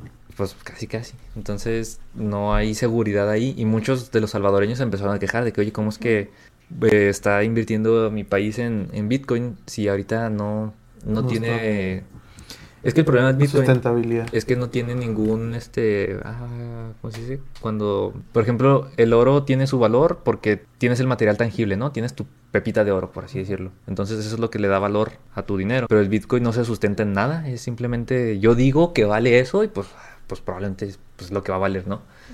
Pero no hay nada físico que lo respalde. Pero ¿qué pasa si un día desaparece internet? Es o si que- desaparecen la electricidad. pues ya se pierde todo. Porque de hecho esa es la única condición para que desaparezca Bitcoin. Porque dicen, eh, esa era una de las preguntas que hacían, de que, oye, pero ¿y cómo nos aseguramos que Bitcoin no va a desaparecer? Porque mientras haya gente que esté generando transacciones con Bitcoin y esté descubriendo más Bitcoins, no va a desaparecer. La única forma sería que el Internet en todo el mundo desapareciese. Y así, pues ya, ahora sí desaparece Bitcoin. Entonces, entre comillas, es muy seguro también. Pero es muy, muy arriesgado. Entonces, ahora sí, como decíamos, si no, pues invierte lo que ya sepas que perdiste, pues sí, puedes invertir los Bitcoins si quieres. Pero lo que sí quieras invertir para tu futuro, mejor que sean otros lados más seguros. Sí, pero pues de todos modos, o sea, sigue siendo así como que pues, es, es algo que no puedes gastar de manera. Usual. Si no puedes ir a comprarte A menos que estés en El Salvador, porque de hecho ya está ahí letreros afuera de las tienditas que, que dicen... Mi eh, quiere seguir ahí. sí, hay, hay letreros afuera de las tienditas que dicen aceptamos Bitcoin. Y ahí voy con mis dólares, todo decepcionado. Chinitas. Aceptan los dos, es su moneda oficial también. ¿El dólar? Ajá, Mm. del Salvador. Pero sí, de hecho, El Salvador había hecho del dólar su moneda oficial para darle estabilidad y luego salió con esto de que no, pues mejor Bitcoin, bueno, a la par Bitcoin, pues que es la moneda más inestable del mundo. O sea, pues como que... Pues no sé. eh, fue más bien por el hecho de ese de que, ah, pues que si invertimos en bitcoins, un día vamos a tener así, a hacer potencia y la fregada. y la- Sí, pues es, órale, es un... cuesta menos. Pero bueno, volviendo, otra institución donde pueden estar invirtiendo son las AFORES, que son instituciones financieras privadas. Híjole, nos faltó John. Híjole, ya sé, no, pero al rato nos peleamos el John y yo porque yo no estoy muy de acuerdo en invertir en Afores, pero pues les explicaré igual lo que yo sé, mi punto de vista, y ya después veremos Pero, con pues, John. es, es ya prácticamente una obligación, ¿no? Es que- De- debido a la ley que nos... La ley 97. La ley 97 que nos Es que sí, no. obliga a- porque- a, hacer- a tener que hacer aportaciones voluntarias para poder tener dinero para... El futuro. Para retirarse. vejez. Sí, pues un Que igual y me poquito- muero mañana y pues eso vale madre, pero... Pero ¿y qué tal que no? Y luego, Sí. ¿cómo van a hacer para vivir? O sea, ¿Qué tal si... ah, si sobrevivimos hasta los 100 No van a años. vivir 80 años. Chinita. ah, vete al Winnie. Entonces, bueno, vamos a darles un poquito de contextos a quienes estén escuchando. Antes, nuestros padres tenían una ley bien padre, la ley del 73, Ujú. que decía que cuando tú te retiraras a tus 65 años, tú ibas a tener una pensión vitalicia. Es decir, Hasta que te mueras. Ajá, que si tú sobrevivías otros 20 años después de tus 65, esos 20 años, el gobierno te iba a estar manteniendo con los impuestos de la gente. Pero ¿qué empezó a suceder? Que empezamos a tener un aumento en la población de la gente adulta, de una adulta mayor, y ya este no, pu- no Menos- era... Menos trabajadores. Sí, había menos trabajadores o por lo menos menos este de lo que era necesario para poder mantener ese sistema y dijeron, ¿saben qué? Es que no es no es sostenible. Lo que tenemos que hacer es sacar otra ley, que es la ley del 97, la que probablemente nos compete a la mayoría de nosotros, que dice que, bueno, tú vas a juntar dinero en una Afore, en un, este, una institución financiera privada que te admi- va a administrar tus ahorros y tu dinero del retiro. Y a los 65, lo que llegues a juntar de, eh, de dinero, te lo vamos a regresar en abonos chiquitos. Ajá. Sí, en porcentaje. Sí, cabe des- destacar que la ley del 97 significa que todas las personas que empezaron a trabajar a partir del año 1997. Ujú. Hubo una ocasión en la que supe que estuvieron ofreciendo a los del seten- de la ley del 76 cambiar 73, perdón, cambiarse a la, la del 97 y pues claro que nadie iba a aceptar. Es que creo que sí es opción. O sea, sí es opción, pero pues quién va a cambiar una Pues pensión nadie. vitalicia por lo que una lo que alcance a juntar de aquí a los 65, o sea. Y luego a gente de ya con 60 años, o sea, también. Sí, no, pues imagínate los dejas sin sin retiro. Entonces, pues sí, nosotros tenemos que estar como dice Josué, pues es, es una forma, entre comillas, de obligarnos a dar aportes voluntarios a las afueres, pero yo digo que podemos tener un mejor rendimiento en otros lados Sí, que no son las afores. es que hay personas, o sea, tú lo ves desde tu privilegio. Uy, o uy, sea, desde que tú- usted. tú- Como inviertes con- en ocho, en ocho empresas al mismo tiempo. Sí, ajá, desde tu conocimiento y desde tu... Pues para eso es esto, para que conozcan Sí, sí, sí, más fuentes de pero inversión. hay gente que no conoce tanto, entonces se puede ir a lo más básico, que es, ok, el Afore ya lo tienes por default, ¿no? Porque desde que empiezas a trabajar, desde que tienes seguro social, ya tienes un Afore. Entonces, pues, no, lo más no sencillo... siempre, porque, por ejemplo, yo, yo estaba trabajando en la, en la cuponera como, yo estaba un año. Y hasta apenas mi segundo, mi segundo año que fue cuando me, me dijo tu mamá, hey, ¿ya tienes Afore? Y yo, ¿qué es un Afore? No, pero es que en cuanto entras a trabajar, te asignan a una Afore por default. Entras, creo que es a la que esté en primer este lugar en la tabla de rendimientos. Ujú. A esa te, te mandan por default. Porque ese dinero se tiene que ir a algún lado. O sea, tu patrón lo está aportando y se tiene que ir a algún lado. Entonces te asignan una por default. Pero ya cuando tú te empiezas a informar y tú dices, ah, ok, esta me conviene más, esta me conviene menos, mejor me cambio, mejor me quedo y no sé qué. Ya es cuando tú haces tu cambio. O tu registro también así lo llaman. Pero tú tienes un. O sea, desde tu día uno que empiezas a trabajar con Seguro Social, ya te mandan a uno por default. Exactamente. Sí, es que de hecho las afores se hacen cuando tú eres asalariado, es decir, que estás este, contratado con un sueldo fijo de, y cada mes de ese sueldo se va un 6.5% a tu afore, ¿ok? Eh, Cotizada ante el IMSS. De este 6.5%, tu patrón es el que aporta un 5.15%, tú pones tu 1.125% y el gobierno federal pone el punto 225%, ¿ok? Entonces a ti te quitan el 6.5% para dárselo a tu afore. Y ya, pues aquí te expliqué que tu patrón aporta una parte, tú aportas otra y el gobierno aporta otra. Pero yéndonos, eh, bueno, para, como mencionó ahorita Gabriela, existen varias instituciones donde tú puedes tener tu Afore. Que si tú no eliges una, pues este, te la asignan así al- a la brava. Ah.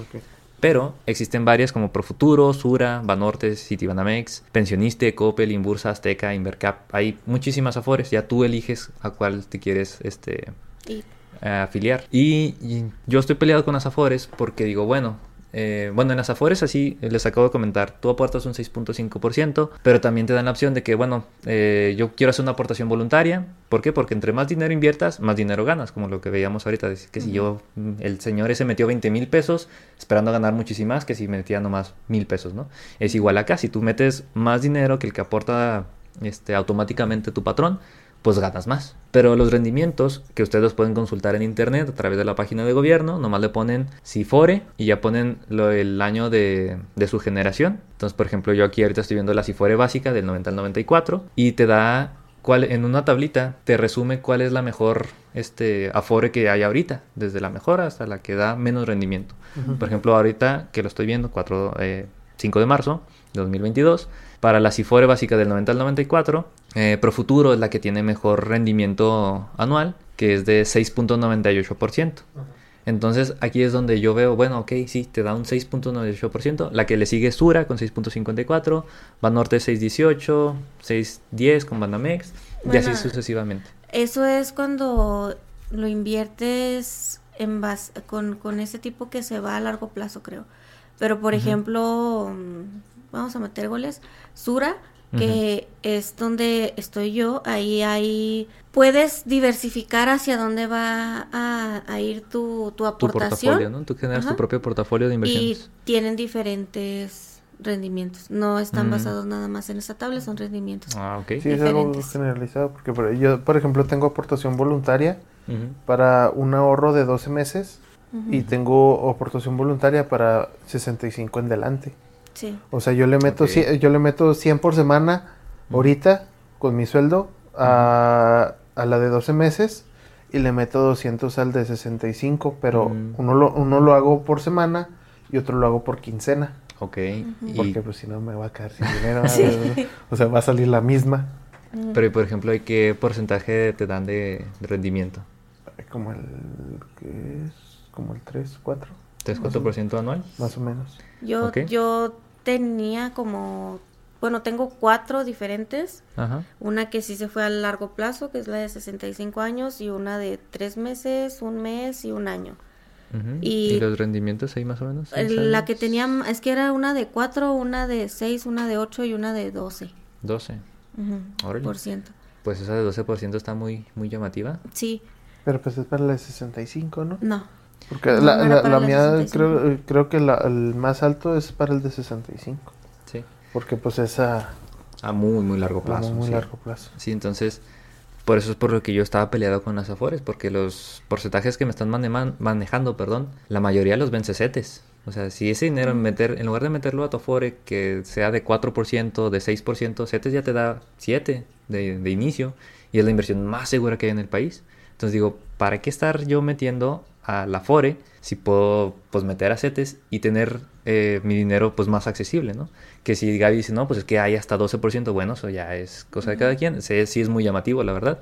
Pero igual, este, pues sí, ¿no? Y Sí, pero pues además- habría que ver, porque pues, por ejemplo, si vas a disponer de ese, de ese dinero hasta los 65. hasta los pues, 65, pues, entonces si, si es así es como, como, que, lo piensas, bueno, ¿no? pues, sí. Porque eso es lo que también no me gusta de las Afores, que ese dinero no lo vas a tener disponible hasta dentro de muchísimos años. Sí, pues, Entonces, Pues es que depende de dónde lo pongas. Ajá. Porque hay inversiones a diferentes plazos. Sí, entonces habría que ver ahí los rendimientos. Yo la verdad desconozco de los instrumentos más a profundidad. Yo siempre me baso en las tablitas de que aparecen en- públicas en la página del gobierno y viendo esos rendimientos digo, pues es que yo puedo invertir Ujú. por mi cuenta en otros lados, saco mayor rendimiento, tengo el dinero más disponible, no me tengo que esperar a los 65 Ujú. y pues digo, bueno, pues es una forma de ganar todavía más dinero. Sí, pues te digo que aquí con los afores es, así, dependiendo del plazo, pues ya dispones tú del dinero. O sea, lo, Sí. eh, lo, lo, lo suave es eso de que, ¿sabes qué? Pues aquí dijiste que tú vas a invertir, eh, vas a guardar dinero de hasta los tres meses. Entonces, desde el, en el día que lo sacas, son tres meses. O sea, a fuerzas. O sea, de que se me atriesa algo como a los dos meses, no. No, no, no puedes te aguantas. Hasta los tres. Sí. Entonces, de ahí está suave para la gente que nos quema el dinero en las manos luego, luego. Sí, es que esa es también una muy buena opción para quienes este, les, se les complica el decir, es que pues es que ahí lo tengo ahorrado, o sea, lo puedo sacar rápido y me lo gasto porque se me acaba de antojar algo, no sé, comprarme una nueva televisión, un nuevo teléfono, pues qué sé yo. Sí, creo que el plazo mínimo son dos meses que tienes que mantener ahí tu dinero. Mm. Eso es lo mínimo, dos Ah, meses. Acá en Profuturo creo que son tres. Ah, ok, En sí, pues, censura son dos. pues yo la verdad les digo, bueno, yo eh, de las de mis ahorros, yo los meto normalmente en Sofipos, que pues me dan un 10% anualizado. Y digo, pues ya con eso barrí con Pues sí. algunas, con algunos afores. Les digo, porque también, pues mi dinero está disponible al siguiente año, ¿no? O sea, no. Que igual. Sí, Pues es que aquí es como que, o sea, las afores cuan- cuando te vas ya a pensarlo en el de cesantía, pues sí tienes que irlo pensando a... Ahorita que puedes. Sí, Que puedes trabajar. Porque ya, por ejemplo, pa- ya pasando de, de 40 a 45 años, si te corren de un lugar o si te sales de un lugar, ya es muy difícil que, Que te te, qui- contraten. quieran contratar. Porque pues, la, precisamente las empresas cuidan eso, de que este, este vato le quedan a lo mucho unos 15 años de trabajo. Pero yo no se lo quiero pagar. O Pues sea, no. no, no quiero seguirlo manteniendo yo. porque yo. Entonces, ese, ese es la, el problema con las empresas. Y es por eso que nos vemos en la obligación de, por ejemplo, sí, pues de, de- de ahorrar en, en una Afore, que al menos te va a restringir el, di- el dinero de, eh, por cierta cantidad de tiempo. Así lo metas a, un me- a tres meses, seis meses o un año.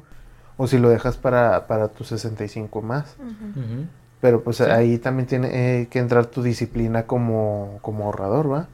O sea, de que, por ejemplo, mis aportaciones que son de 100 y de 200 pesos, pues prácticamente no estoy generando así como que mucho. A lo mejor a largo plazo, pues, ah, Sí, pues largo pone plazo, que sí. sean unos, ¿qué? Unos 50 mil pesos. Así bajita la mano.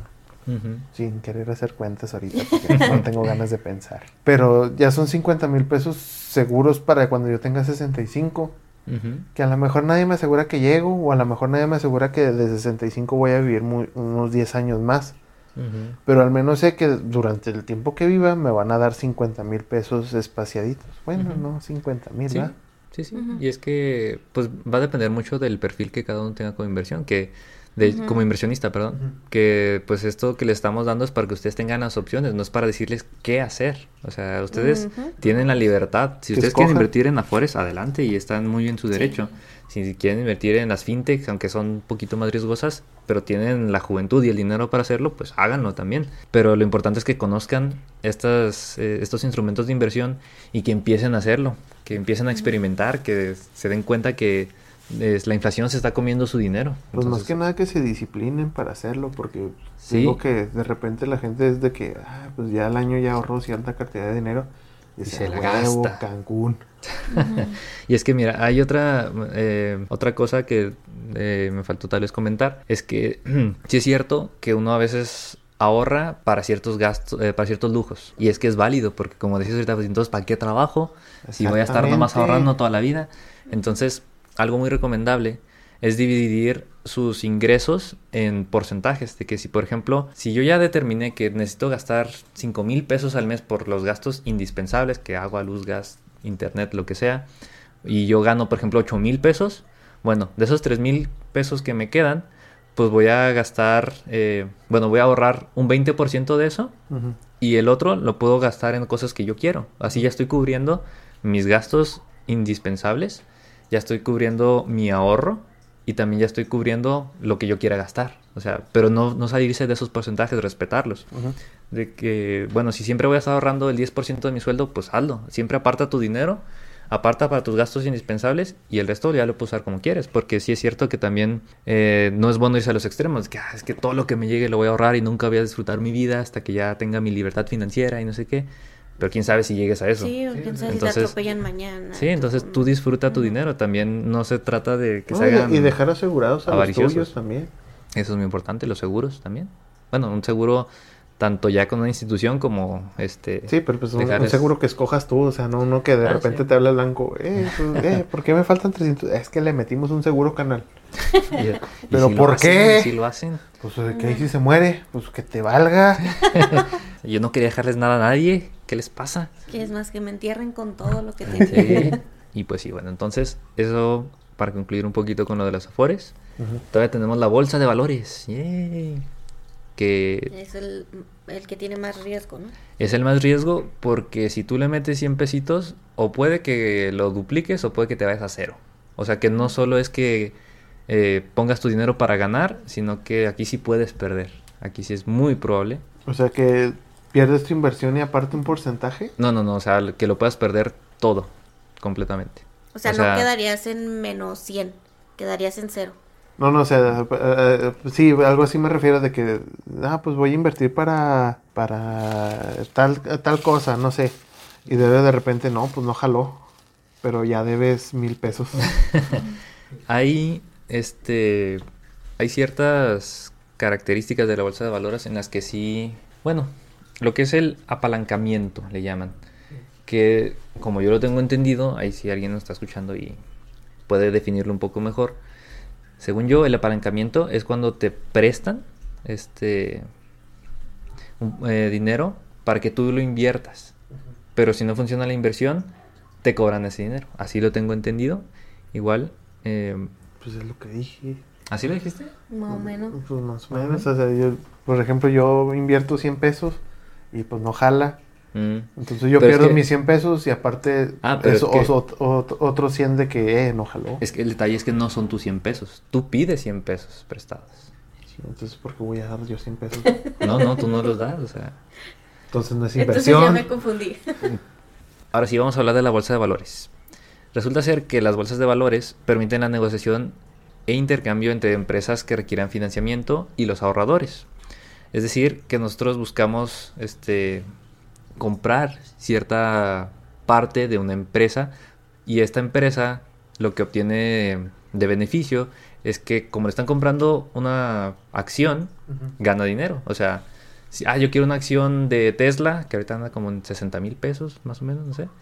Tú pagas tu acción de Tesla y Tesla ya ganó 60 mil pesos nomás porque tú compraste tu acción.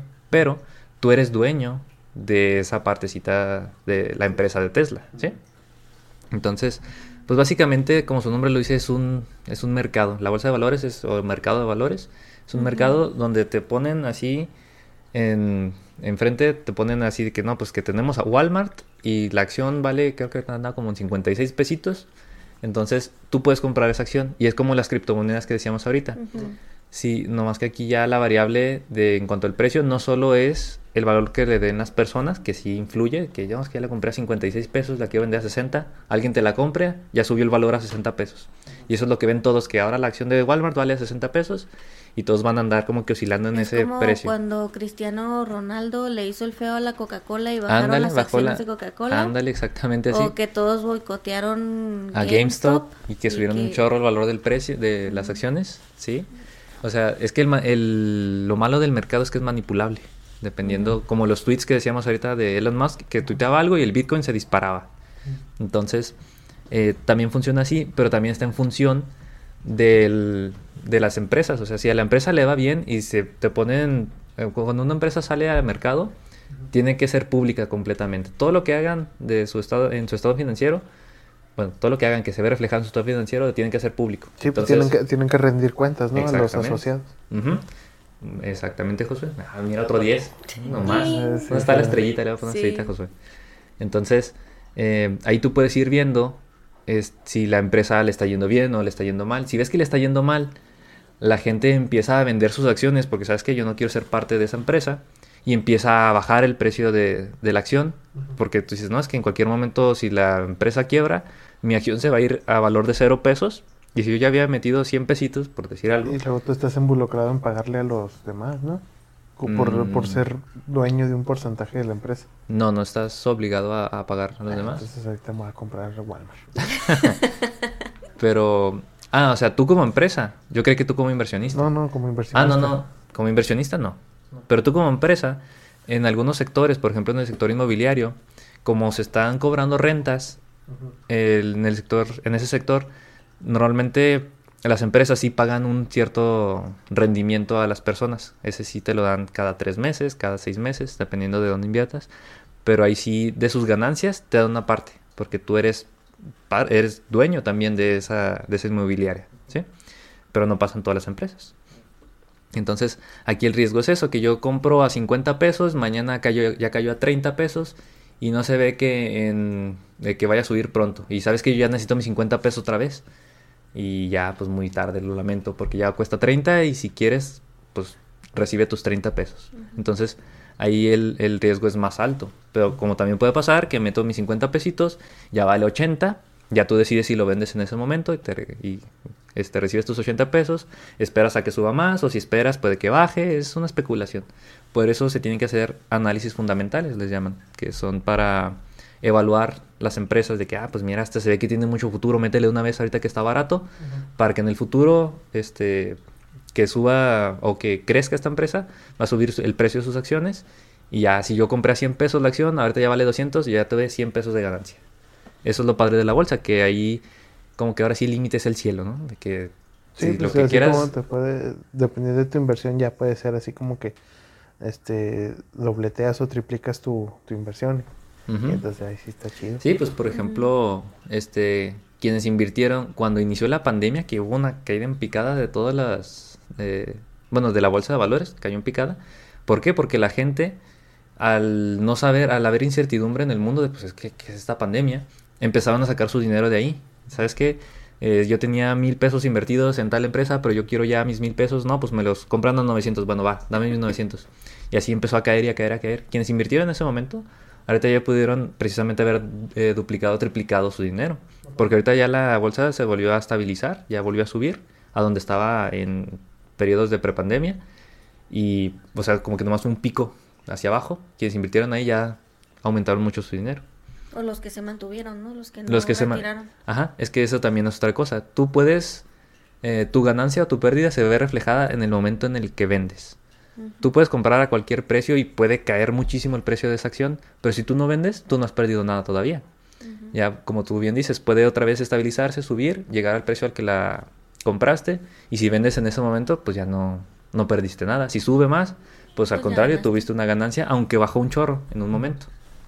Pero ahora, estas acciones se compran o se venden a través de brokers, que son intermediarios entre los inversionistas y la bolsa de, valores, entre el mercado. Lo padre de la bolsa de valores también es que existen los ETFs, que son fondos de inversión cotizados. ¿ok?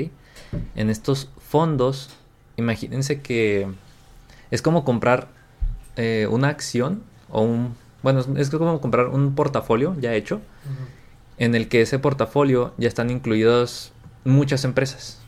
Por ejemplo, existen eh, fondos que siguen al SIP 500, que es, son las 500 empresas más grandes de Estados Unidos. Entonces, ese fondo lo que hace es como que replicar el comportamiento de esas empresas. Bueno, pero sin, el, sin la desventaja de que tú tengas que comprar cada una de esas 500 empresas.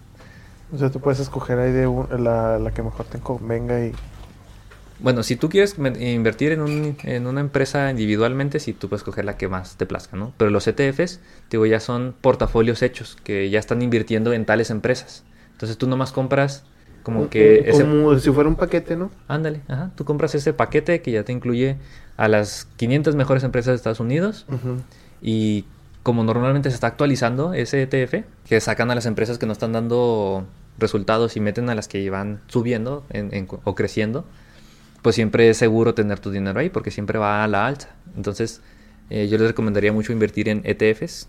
Ahí, este, si quieren más información, pues más podemos ir hablando posteriormente o ya ustedes investigando qué es un ETF en la bolsa de valores. Y pues ya, lo, como para concluir yo creo este, este tema, pues la, la inversión más importante eres tú aquí, aunque suene muy romantizado todo eso, pero es muy cierto, tienes que tener buenos hábitos de sueño, llevar una dieta balanceada, tener una rutina de ejercicios, desarrollar alguna actividad o una ¿Y eso cómo me va a dar dinero? Pues porque vas a tener salud y así no vas a tener que gastar después en, un hospital de que, ay, es que ya me dio gastritis porque siempre comí con mucho picante, mucha grasa y no sé qué, y ahora tengo que estar con un tratamiento de por vida. Y ese es un gasto que tienes que hacer siempre. Pero pues el tratamiento es opcional. Ah, yo quiero sufrir, así, que me arda. Me lo, merezco. Entonces, pues sí, de nada servirá juntar todo el dinero que puedas ganar en inversiones y si al final de tus días tendrás que gastar ese dinero para recuperar la salud que perdiste por no haber invertido en ti. Lo quemamos ahí en el funeral. ya se acabó. Pues sí, entonces, recapitulando ya nomás a manera de resumen, dense cuenta, chicos, de que están amigos, dense cuenta, de, que están, este, en qué están gastando, cuánto están ganando, tengan su ahorro, su fondo de emergencia para que en cualquier cosa pues estén preparados. Y prepárense para puestos más chidos porque eso de vivir con el salario mínimo no está no, está padre, ¿verdad? No. Entonces, eh, ya ves, eso es inversión en ti mismo. Sí, y pues el ahorro también no dejarlo al final, o sea, siempre primero considérate como una deuda, o sea, tú págate a ti mismo primero y ya con lo demás ya haces tus otros gastos, pero considera el ahorro dentro de los primeros gastos que, tienes que hacer. Pues puedes ponerlo en tus gastos indispensables. Si ya sabes que gastas, no sé, cinco mil pesos al mes, pues ponle seis mil y que mil pesitos es para tu ahorro, para tu inversión. Sí. ¿Qué es mejor, Fonacod o Infonavit? Híjole, no tengo ni uno ni otro, no tengo idea, José. Nosotros no tenemos esos lujos. No tenemos esos lujos.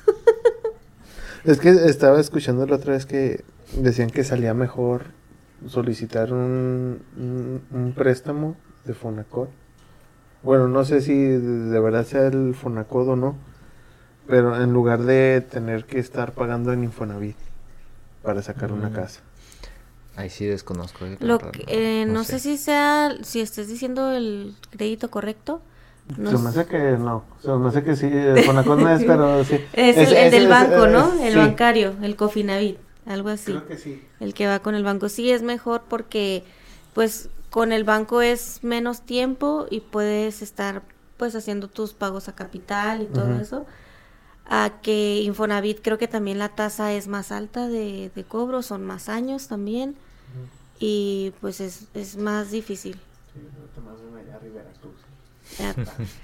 pues ahorita ya tenemos la opción de que ya podemos elegir cuál es la casa que queremos. El problema es que las rentas y las ventas y todo el, todas las casas se fueron al cielo con, con todo. Con urbanización. Entonces, pero ahorita teóricamente ya con tu crédito Infonavit ya puedes ir a buscar la casa que tú quieras y no el donde te toque, que es como era antes.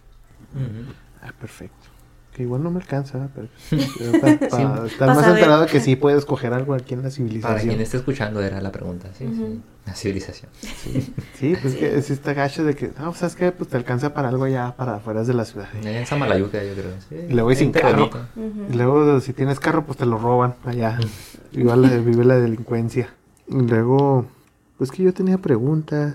Pues a ver. Pregúntale y ahorita. ¿Qué es un honorario? ¿Qué es un honorario? Es cuando tú prestas, por ejemplo, una empresa te puede contratar por honorarios, es decir, que te contrata en una única ocasión para que tú prestes un servicio. Por ejemplo, a nosotros nos tocó en nuestro trabajo anteriormente estar contratados por honorarios, es decir, que te daban un contrato de, por ejemplo, seis meses, por decir algo, puede ser de un año, puede ser de cualquiera, en el que tú le prestas tus servicios a esa empresa y ellos no están obligados ni a darte aguinaldo, ni a darte vacaciones, a nada. O sea, es simplemente... Como para ganarte la planta, ¿no? No, no, es que es como que estás prestándoles un servicio, o sea, tú les, nosotros les estábamos O sea, dando el es, es- es- servicio. es- es como ser un trabajador externo. Ajá, Exactamente, imagínate que si tú estás en la empresa Patito y te contratan, bueno, te contrataron en la empresa Patito de honorarios, es como si tú trabajaras independientemente y nomás te contrataron ese ratito para hacer un servicio en específico. Pero así le hacen muchas empresas para no pagar impuestos, Pues no pagar, para no, ajá. no aportar a Y este... las Aportaciones. prestaciones, las prestaciones para no dar no darte prestaciones. prestaciones. ajá. Sí, porque digo, no tienes seguro, no tienes este vacaciones, no tienes aguinaldo, no tienes prima vacacional. Entonces esos son los honorarios. Ok, porque eh, yo escuchaba que, ah, no, que en el SAT declarar, cuando tienes que declarar impuestos de tus honorarios. Ah, sí, es que... Entonces yo decía, pues, eh, como profesionista. Entonces yo cuando me gradué dije, Tengo SAT que me va a eso. buscar, eh, me va a buscar porque no estoy pagando impuestos de honorarios. Y, No, pero eso sí si estuviera registrado ante el SAT como una persona física con actividad empre- empresarial. Que es, por ejemplo, si tú te dedicaras a como dar el servicio de ir a reparar sistemas en alguna maquiladora, sí, tú les vas por mi a cuenta. Ajá, tú les vas a cobrar, ok, yo por este servicio les cobro tanto dinero, entonces ese dinero está sujeto, sujeto a pagar impuestos y eso ya es lo que tú le tienes que pagar al SAT. Sí, pues esos son los que yo tengo que declarar. Es lo que Porque decía, pues, a, mí me van a dar, por ejemplo, que te cobre 10 mil pesos. A mí me van a dar 10 mil pesos. Y luego me decir Pero el Papi SAT, SAT te dice, ah, ya tuviste ingresos. Tuvimos in- ingresos. Entonces ya te retiene ahí tu SR y tu Sí, IVA. primero me va a decir, ¿de dónde sacaste 10 mil pesos? Sí, Sí, me los dio él. ¿Por qué? Pues por me favor. contrató. porque le hice este servicio. Ahora, ok, dame mi ISR. ujú. O sea, el Y- y- 25% para ti.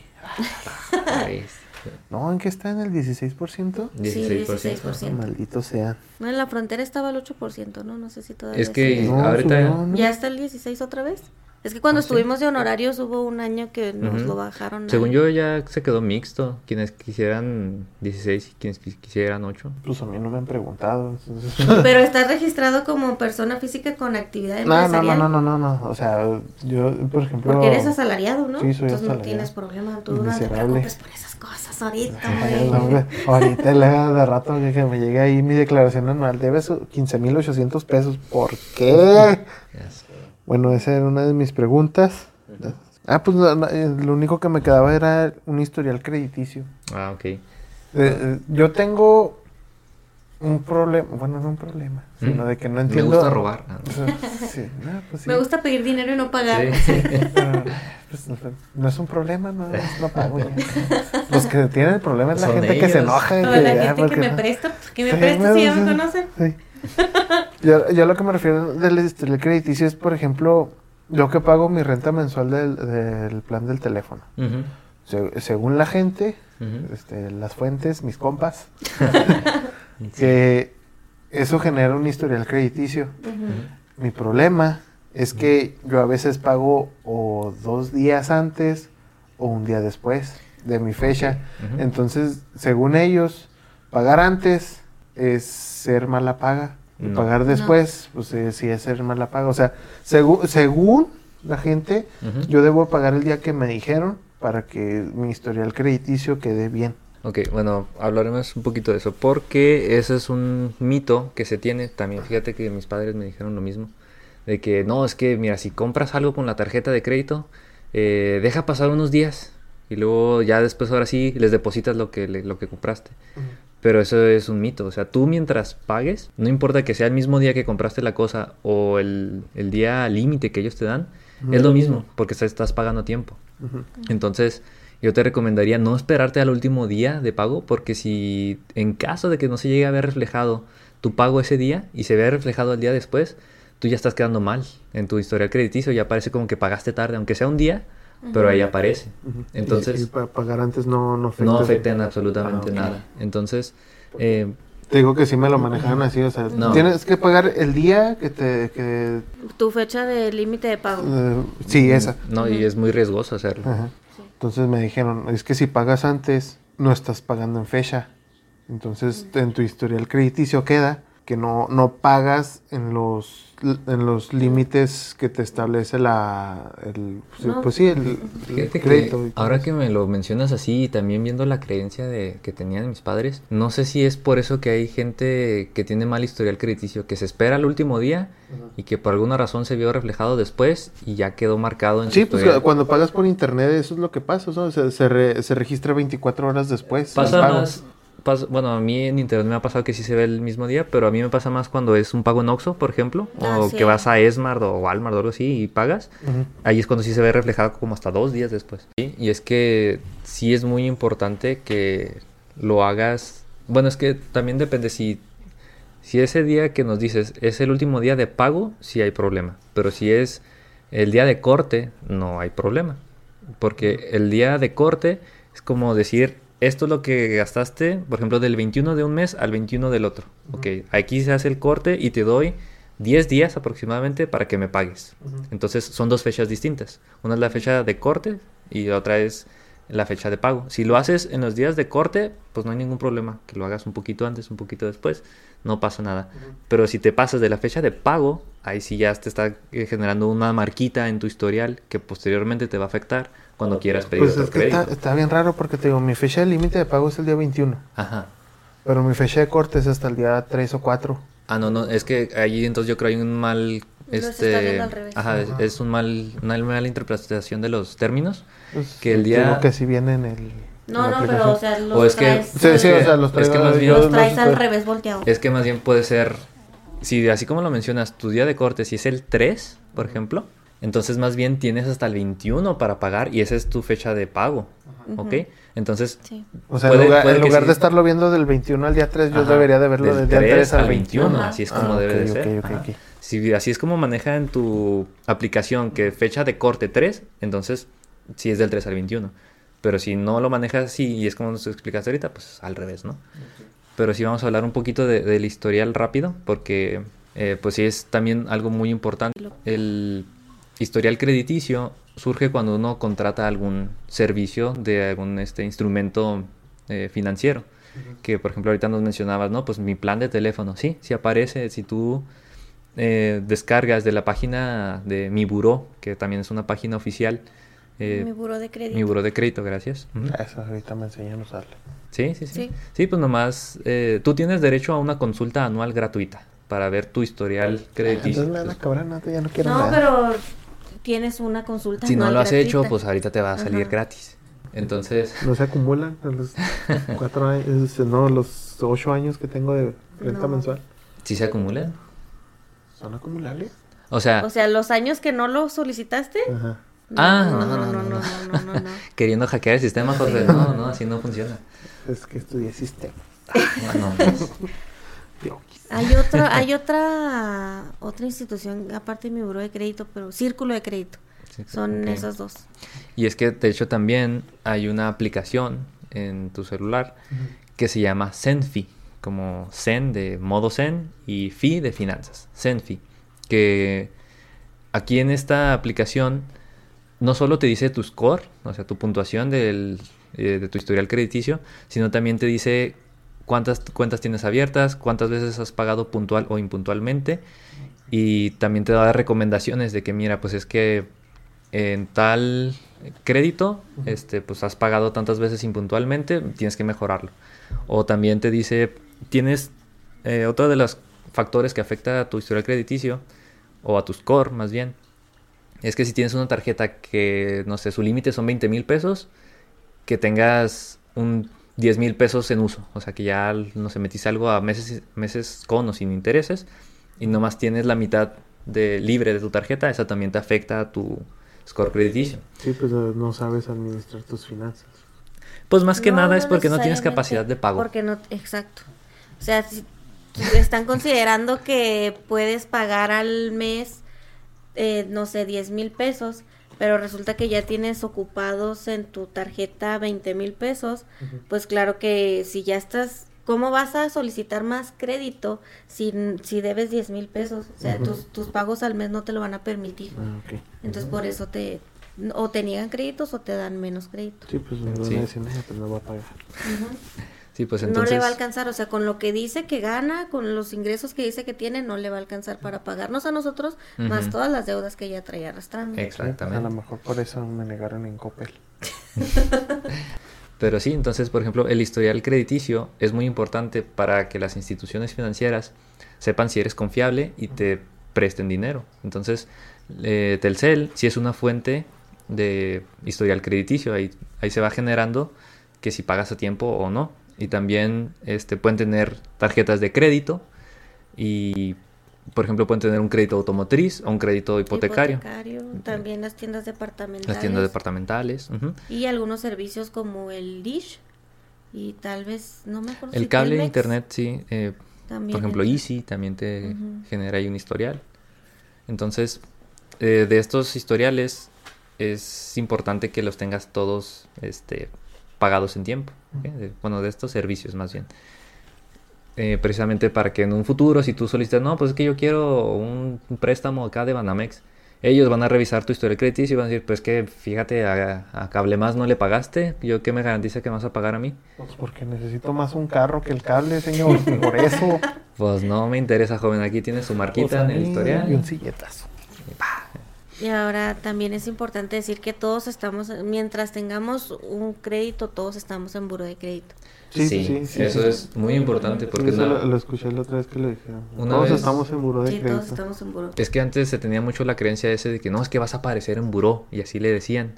Entonces, más que nada es que vas a tener un mal score en tu Mm, buró. buró.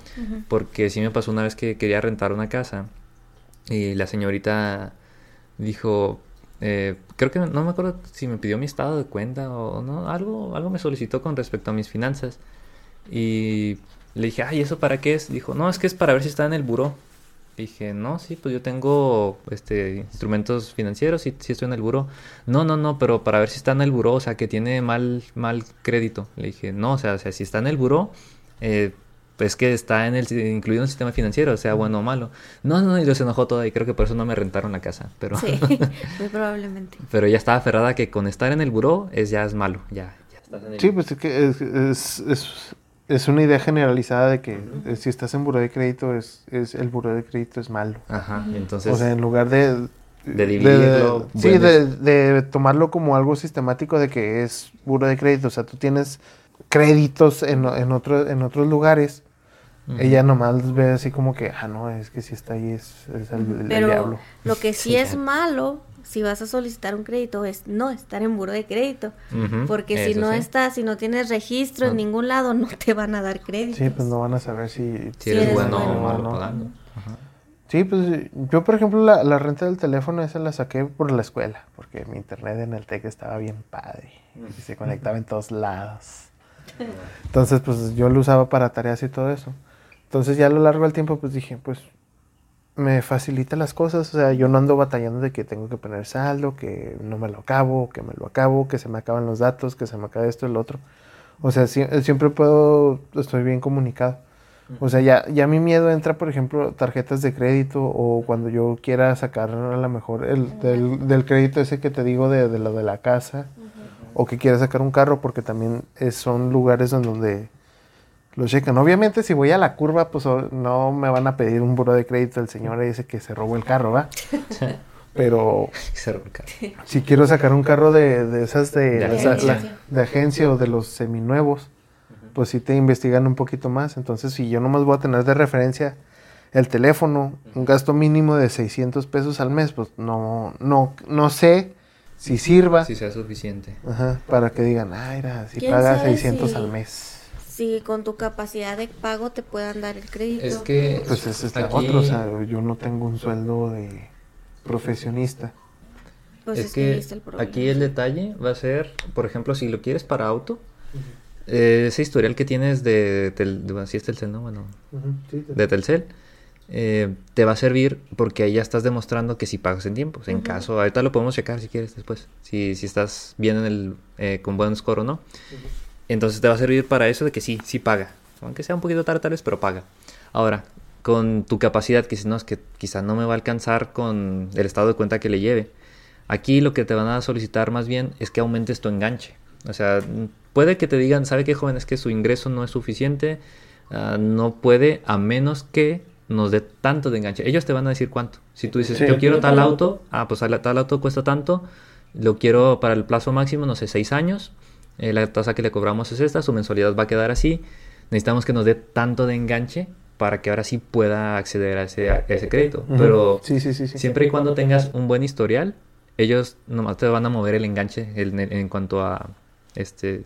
Bueno, normalmente hay un enganche mínimo, pero si tu sueldo no es suficiente para cubrir la mensualidad que va a quedar con ese enganche mínimo, te lo O aumentan. sea, te, pero te- te dan un plazo más largo. esa- eh, o te dan el paso más largo o te dicen que pongas más de, de Más enganche. Que lo más probable es que te pidan más de enganche. Sí, Sí, porque pues, el plazo máximo que yo he visto son seis años y no he visto más. Entonces sería nomás moverle ahí, pero, pero no creo que te lo... ponen dos el güey. Sí, te va a pasar con mi papá que los carros que eran así a cuatro años, así el cuat- cuando cumplían cuatro años un día se descomponían. Mira. Digo que, pues así está hecho todo. ujú. Entonces sí, pues no, no creo que te vayan a negar el crédito, pero sí, tal vez te pidan un poquito más. Sí, pues ese, ese es el detalle. O sea, yo, por ejemplo, ahorita pues ya quiero ver ese, ese tipo de situaciones. Digo, yo no estaba seguro de eso que te acabo de decir, de que si pagaba antes, incluso antes de la fecha de, de- de- de mi límite de pago, pues a mí me afectaba como un mal score. Ujú. Sí, no, Porque no, no estoy siguiendo las, los límites de, de los días que me pusieron. sí, no, es que realmente esa fecha límite es nomás para decirte cuándo tienes para pagarnos, no te dicen páganos en ese día, te dice tienes hasta aquí para ver depositado el dinero. Pero el que pagues antes no les afecta a ellos en nada. De hecho, pues yo creo que para ellos es mejor. Dice, ah, mira, pues ya me pagaron. O sea, no. Ah, huevito. Sí, sí, es, es bueno este que sí cumple. Y luego ya. uh, pago como cinco, cinco meses así. Y luego, vámonos, tres seguidos, pagando tres días después. para que no se me corte. Sí. Sí, no, pero te digo, eh, sí, ahorita lo podemos revisar, incluso ya sea en mi, mi buró de crédito, en Senfi, en círculo de crédito que decía Gaby. Ajá, también. Ahí podemos verlo y vas a ver cómo andas. También para los que nos están escuchando, son gratis estas, estas consultas. Pero Una vez al año. también, Igual y hasta se me ocurre, ¿no? Cuando tengamos Patreon, ahí les enseñamos a hacer esas cosas. también. Pero sí tienen que tener cuidado porque el estar consultando tu buró de crédito muy seguido, Ah, sí, también. eso también baja tu score. ¿Por qué? Porque si de repente llegas a un, a un establecimiento, ¿no? Sabes que yo quiero un crédito a un banco. Y ellos dicen, no, pero joven, es que usted tiene ya como 14 revisiones a su historial crediticio. Eso quiere decir que nadie te ha querido prestar y que todas esas, eh, has ido a una institución, revisaron tu historial de crédito, te dijeron que no. Fuiste a otra institución, revisaron tu historial de crédito, te dijeron que no. Entonces esas consultas Ah, ok. se Sí. quedan ahí marcadas. Pero también ahí es importante decir que a veces cuando te están a llame y llame y llame de las tarjetas de crédito que te ofrecen, pues también ellos de repente revisan tu cris- tu buro de crédito sin tu Eso no autorización. es, eh, si, si, si es sin tu autorización es ilegal. Pero sí, o sea, Pero pues sí tú lo no sabes hacen. que es ilegal. O sea, Entonces, sí. eh, eh, o sea, y es el, el abuso de la, a la ignorancia de la gente. Sí, de hecho eh, me ha pasado solo en, bueno, me ha pasado en una, en una ocasión que sí me ofrecieron una tarjeta de crédito y pues me eh, dijeron, ah, pues podemos checar si, si se la autorizamos o no. Ujú, Y ya me dijeron, ¿sabe qué, joven? Pues no pasó. Dije, ah, pues no, no importa, está bien. Pero no me dijeron que habían revisado mi historial crediticio. Entonces a mí, me, pues ahí les digo en Zenfis, sí te dice cuando revisan tu historial crediticio.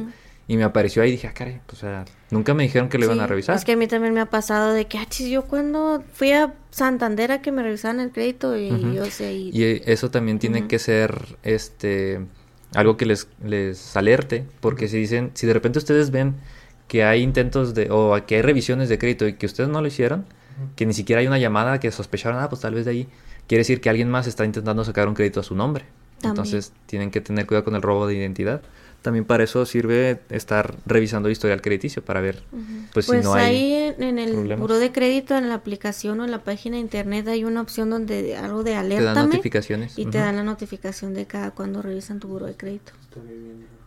Porque te digo que ya he intentado sacar, por ejemplo, mm, este, créditos, por ejemplo, en Coppel, este, Liverpool, Sears, que son lugares en donde ya a lo mejor tengo un poquito más de solvencia para pagar si quiero sacar algo, ¿ah? Ujú. También para generar un, un historial, Historial.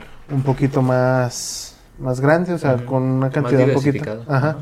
Sí, porque te digo, o sea, yo tengo el teléfono y todavía hasta, hasta ahorita que ya me lo acabas de confirmar que sí pues, forma parte como historial crediticio, yo no estaba seguro.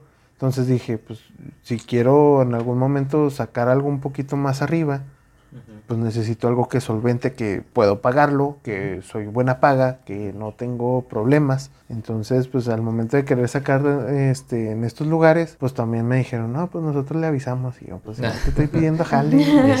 Nosotros le llamamos, ¿eh? Sí, y, o sea, también no sé en qué se habrán basado, ¿va? Y es que ahí también, bueno, te diría que a veces es por los años que llevas en el historial crediticio, pero si dices que ya son, que ¿Ocho dijiste? No, ya es, ya es suficiente, porque a veces cuando uno tiene que un año o dos años en el, en el registrado en el eh, buro de crédito, no es suficiente para decir si eres buena paga o no. Entonces ahí sí como que dudan y puede que te digan que no. Lo otro sería que no haya estado pagando a tiempo tu, tu mensualidad del Otra teléfono. cosa es también alguna tarjeta o algo que no te acuerdes que tienes ahí una deuda.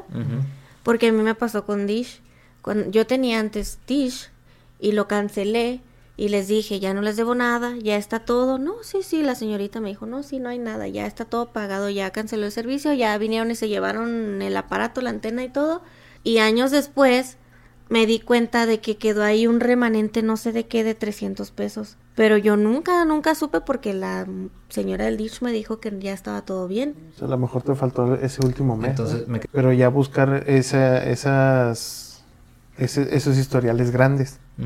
Y es que sí es cierto, en ese, por ese lado sí tienes razón, que si por ejemplo sacas un crédito de un auto, posteriormente vas a poder conseguir, bueno, y lo pagas en tiempo y todo bien, vas a poder conseguir mejores tasas cuando quieras sacar algún otro crédito, ya sea también de un auto o de una casa. Eso, eso sí es cierto, cuando tienes deudas grandes que pagas en tiempo, eso ayuda a tu historial crediticio y te abre las posibilidades a, un- a un- a mejores condiciones. Sí, tasas más bajas y créditos más grandes. Ujú, Sí, eso, eso sí es cierto. Sí, o sea, ahí nada más sería que sí, disciplinarme a que, pues, ¿sabes qué? Pues vas a, vas a echarte una bronca, pero pues tienes que saber si, para empezar, saber si la puedes solventar, porque eso, eso es lo, lo primordial, ¿va? Entonces ahorita pues tengo, tengo esa ventaja de que pues no estoy invirtiendo a lo mejor en una vivienda, Ujú. entonces puedo sacar a lo mejor un carro. Entonces, pero para eso, pues estar pagando 600 pesos al mes, pues como que Mm. sí es así como que... ah, Ahí lo que van a ver ellos va a ser la puntualidad más que la capacidad de pago. Pero esa era mi duda con respecto a historiales crediticios. Sí, pues también las tarjetas de crédito, nomás así, te- pues nomás rápido decirles que no les tengan miedo a las tarjetas de crédito.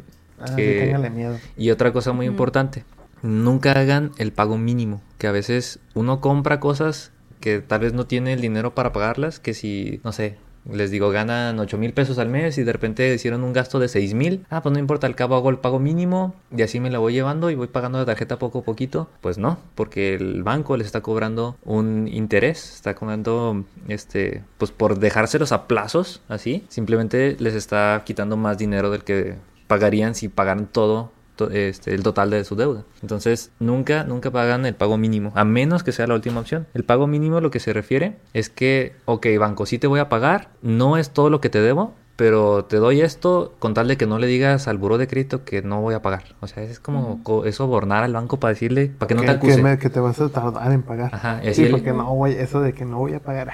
Sí, entonces... Oílo. El banco, pues sí dice, bueno, yo chitón, yo no le digo nada al buro de crédito y ya, tú vame pagando. Eh, para eso es el pago mínimo, para que no se vea una mancha reflejada en tu score, pero el banco, pues encantado, ¿no? Cobrándote los impuestos. Los pues, intereses. Perdón, los, los intereses, sí. Y si no escucharon mi recomendación en el episodio de lo que no nos enseñan en la escuela, tampoco nunca acepten las quitas. Mejor hagan una reestructura de su crédito si no lo pueden pagar, pero no acepten las quitas. Es una trampa. Sí, porque la quita lo que te dice, ah, sí, pues con Te eso ya quita. nos, nos quitas... eh, Te digo, quita la oportunidad quita- de tener créditos por siete años. Te quita la deuda que tienes con nosotros, pero Nos debes. Ajá, o sea, yo voy a dejar registro en el buro de crédito de que no nos pagaste todo. Entonces tú eres mala paga y pues ya te va a afectar en, en tu futuro. Pero ya te puedes chispar. Pues ya, ya no nos debes nada, entre comillas. Nomás que no nos pagaste, que quede claro. Y pues si ya no hay más ¿Algún- dudas, alguna otra pregunta. Josué? ¿Por qué no gano más, maldita sea? Ah, Pues no, porque todos- así es el sistema opresor. Bueno, otra, otra cosa importante es que uno debe tener también varias fuentes de ingresos. Y pues si entonces si ya no hay más dudas, pues yo creo que daríamos por Sí, terminada por- la sesión de ahora. Sí. Excelente. Si Sí. alguien llegó hasta aquí, pues ahí deja su like, porque que Sí. si fue un... Que nos dejen en los comentarios ahí un emoji de un dinerito o algo así. Sí, sí, sí. Para saber quiénes escucharon dos horas de educación financiera. Saludos, Pati. ya sé. Saludos a Luis también, ojalá y nos Luis, escuche. sí. sí. Sí, cierto, lo que dijo- dijeron la otra vez que los ¿Qué? contaron que, que era, que éramos nosotros así como que los comodines de que vamos, este, vamos a un tema complicado. Háblale a los que no saben nada, tráetelos. Sí, Como pero es para, algo. es para que se arme la conversación. O Sí, pues ahí está. Miren, chavos, ya me la rifé yo con las preguntas tontas, así de que. ¿Cómo estás preguntando eso? Este? Ah, pues así como yo, hay mucha gente. ¿Por qué lo invitaste, Gaby? acá? pues pues, para por- que hiciera ya. las preguntas importantes. Él recibió la bala por todos, así que Sí. espero que lo aprecien. Eh, se les vale, porque. Pues no, por ustedes no. por- Pero sí, ya sé más cosas, así que ya. Mañana me van a ver en un Ferrari. Recién robado. Recién robado y con mi tarjeta de crédito. American Express Black. Y en una mansión sota. En un, en un penthouse y luego 50 años de cárcel. Pero valió la pena. Sí, Sí. pero ya vivir de riquillo un ratillo, Dos días, pero. unos días, como quiera. Pues sí, entonces eh, terminamos nuestra sesión de hoy. Eh, recuerden seguirnos en nuestras redes, Heresiarcas del Edén en todas las plataformas de redes sociales, Spotify y YouTube para escucharnos, Ah. bueno, todas las plataformas de podcast. Ah, Y nos escuchamos el próximo est- episodio. Esto fue Heresiarcas del Edén. Bye. bye.